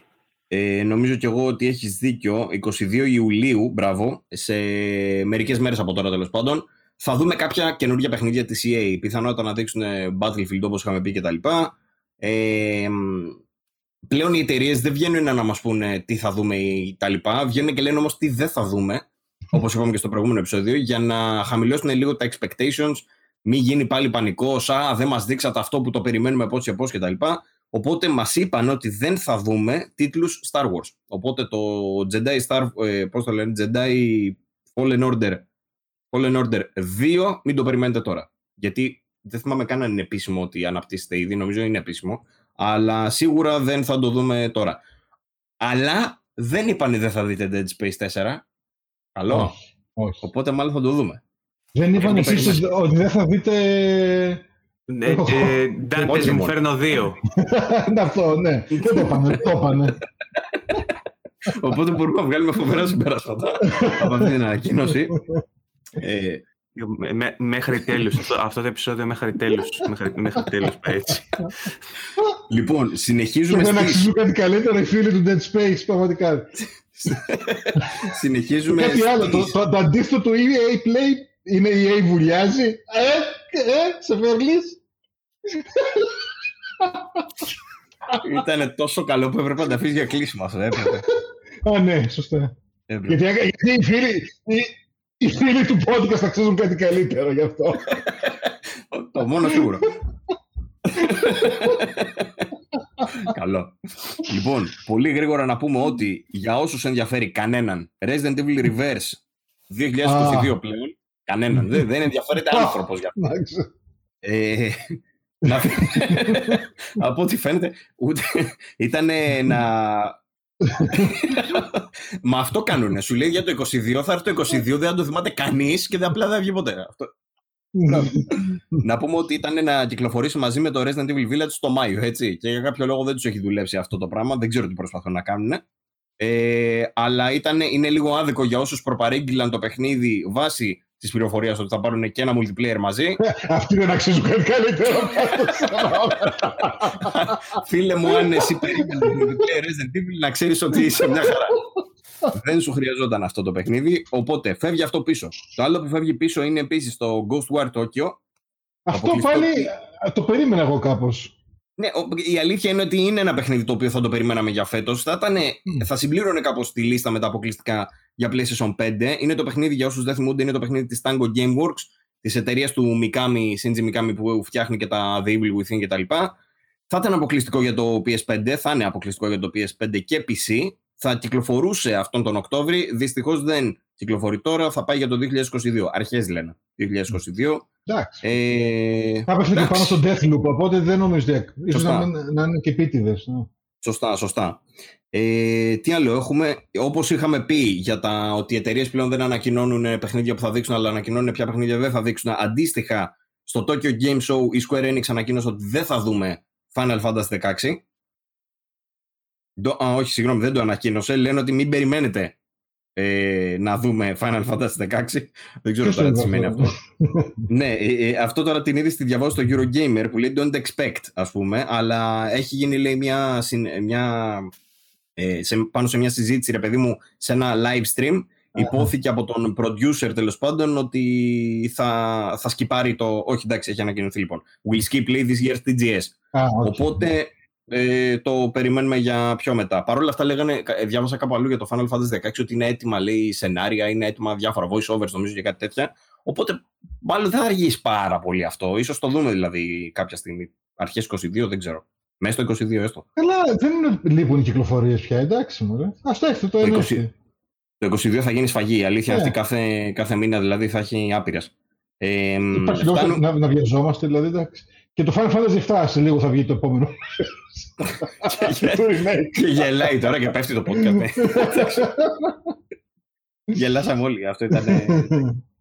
που έχει περάσει εντωμεταξύ πόσο καιρός πλέον από το remake και δεν έχει υποθεί το παραμικρό, έτσι, το παραμικρό τύπο. Δεν έχω ιδέα. Τέλος πάντων. Ε, και δύο. Λες, ε. Ε. και μάλλον θα κλείσουμε με μια τελευταία είδηση τύπου με το φίλο μας τον Χιντεό. Τα σέβη μας. Ε, ο οποίος ε, είχε την πιο διασκεδαστική είδηση της εβδομάδας θα πω εγώ ο οποίος ε, βγήκε και ανακοίνωσε ότι ρε παιδιά βγάλατε Director's Cut χωρίς να μου το έχετε πει εμένα ας πούμε και δεν συμφωνώ με το Director's Cut γιατί δεν είναι Director's Cut αυτό και είχαμε από εκεί πέρα γίνανε spawn τέλος πάντων πάρα πολλές ειδήσεις, ε, πάρα πολλοί τίτλοι μάλλον και πάρα πολλά έτσι ε, απόψεις ε, που βγήκαν για αυτό το πράγμα για τα Director's Cut τη Sony. Έβγαλε και ο Τασιόπουλος σε μας ένα δικό του κειμενάκι, το ευχαριστήθηκε το παιδί. Γιατί γυρνάει και λέει ότι Sony τι κάνεις, ας πούμε, τι είναι αυτό, Director's Cut, ας πούμε τώρα σε τι; Η αλήθεια είναι ότι για να το σχολιάσουμε και λίγο, το Director's Cut το έχουμε κλέψει από την βιομηχανία των ταινιών, όπου ε, ναι, εκεί πέρα έχει νόημα, προφανώς.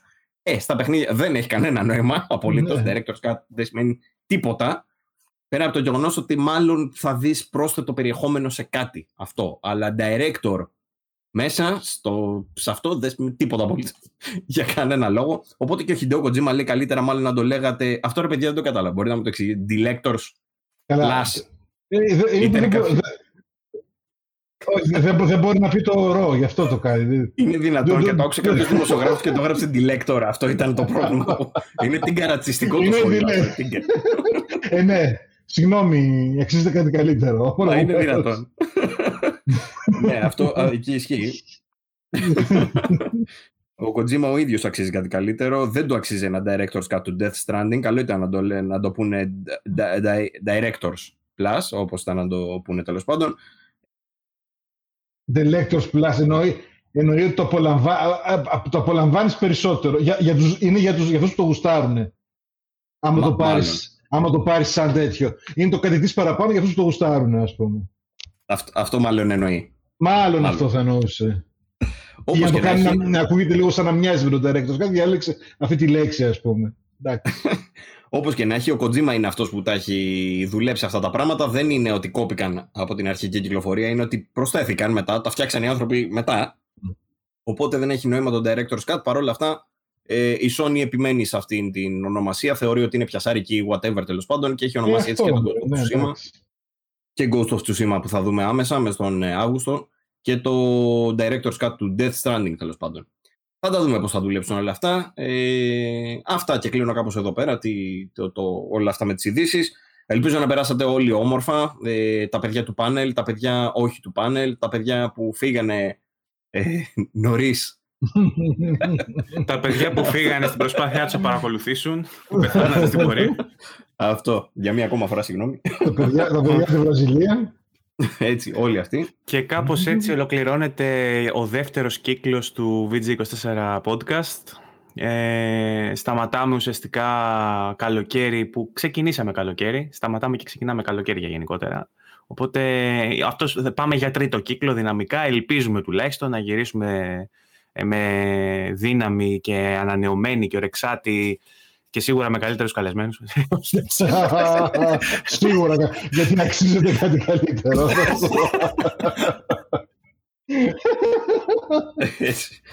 Ε, αλλά επει, επειδή αυτοί είμαστε, δεν αποκλείεται να επανέλθουμε με το ίδιο ακριβώς πάνελ.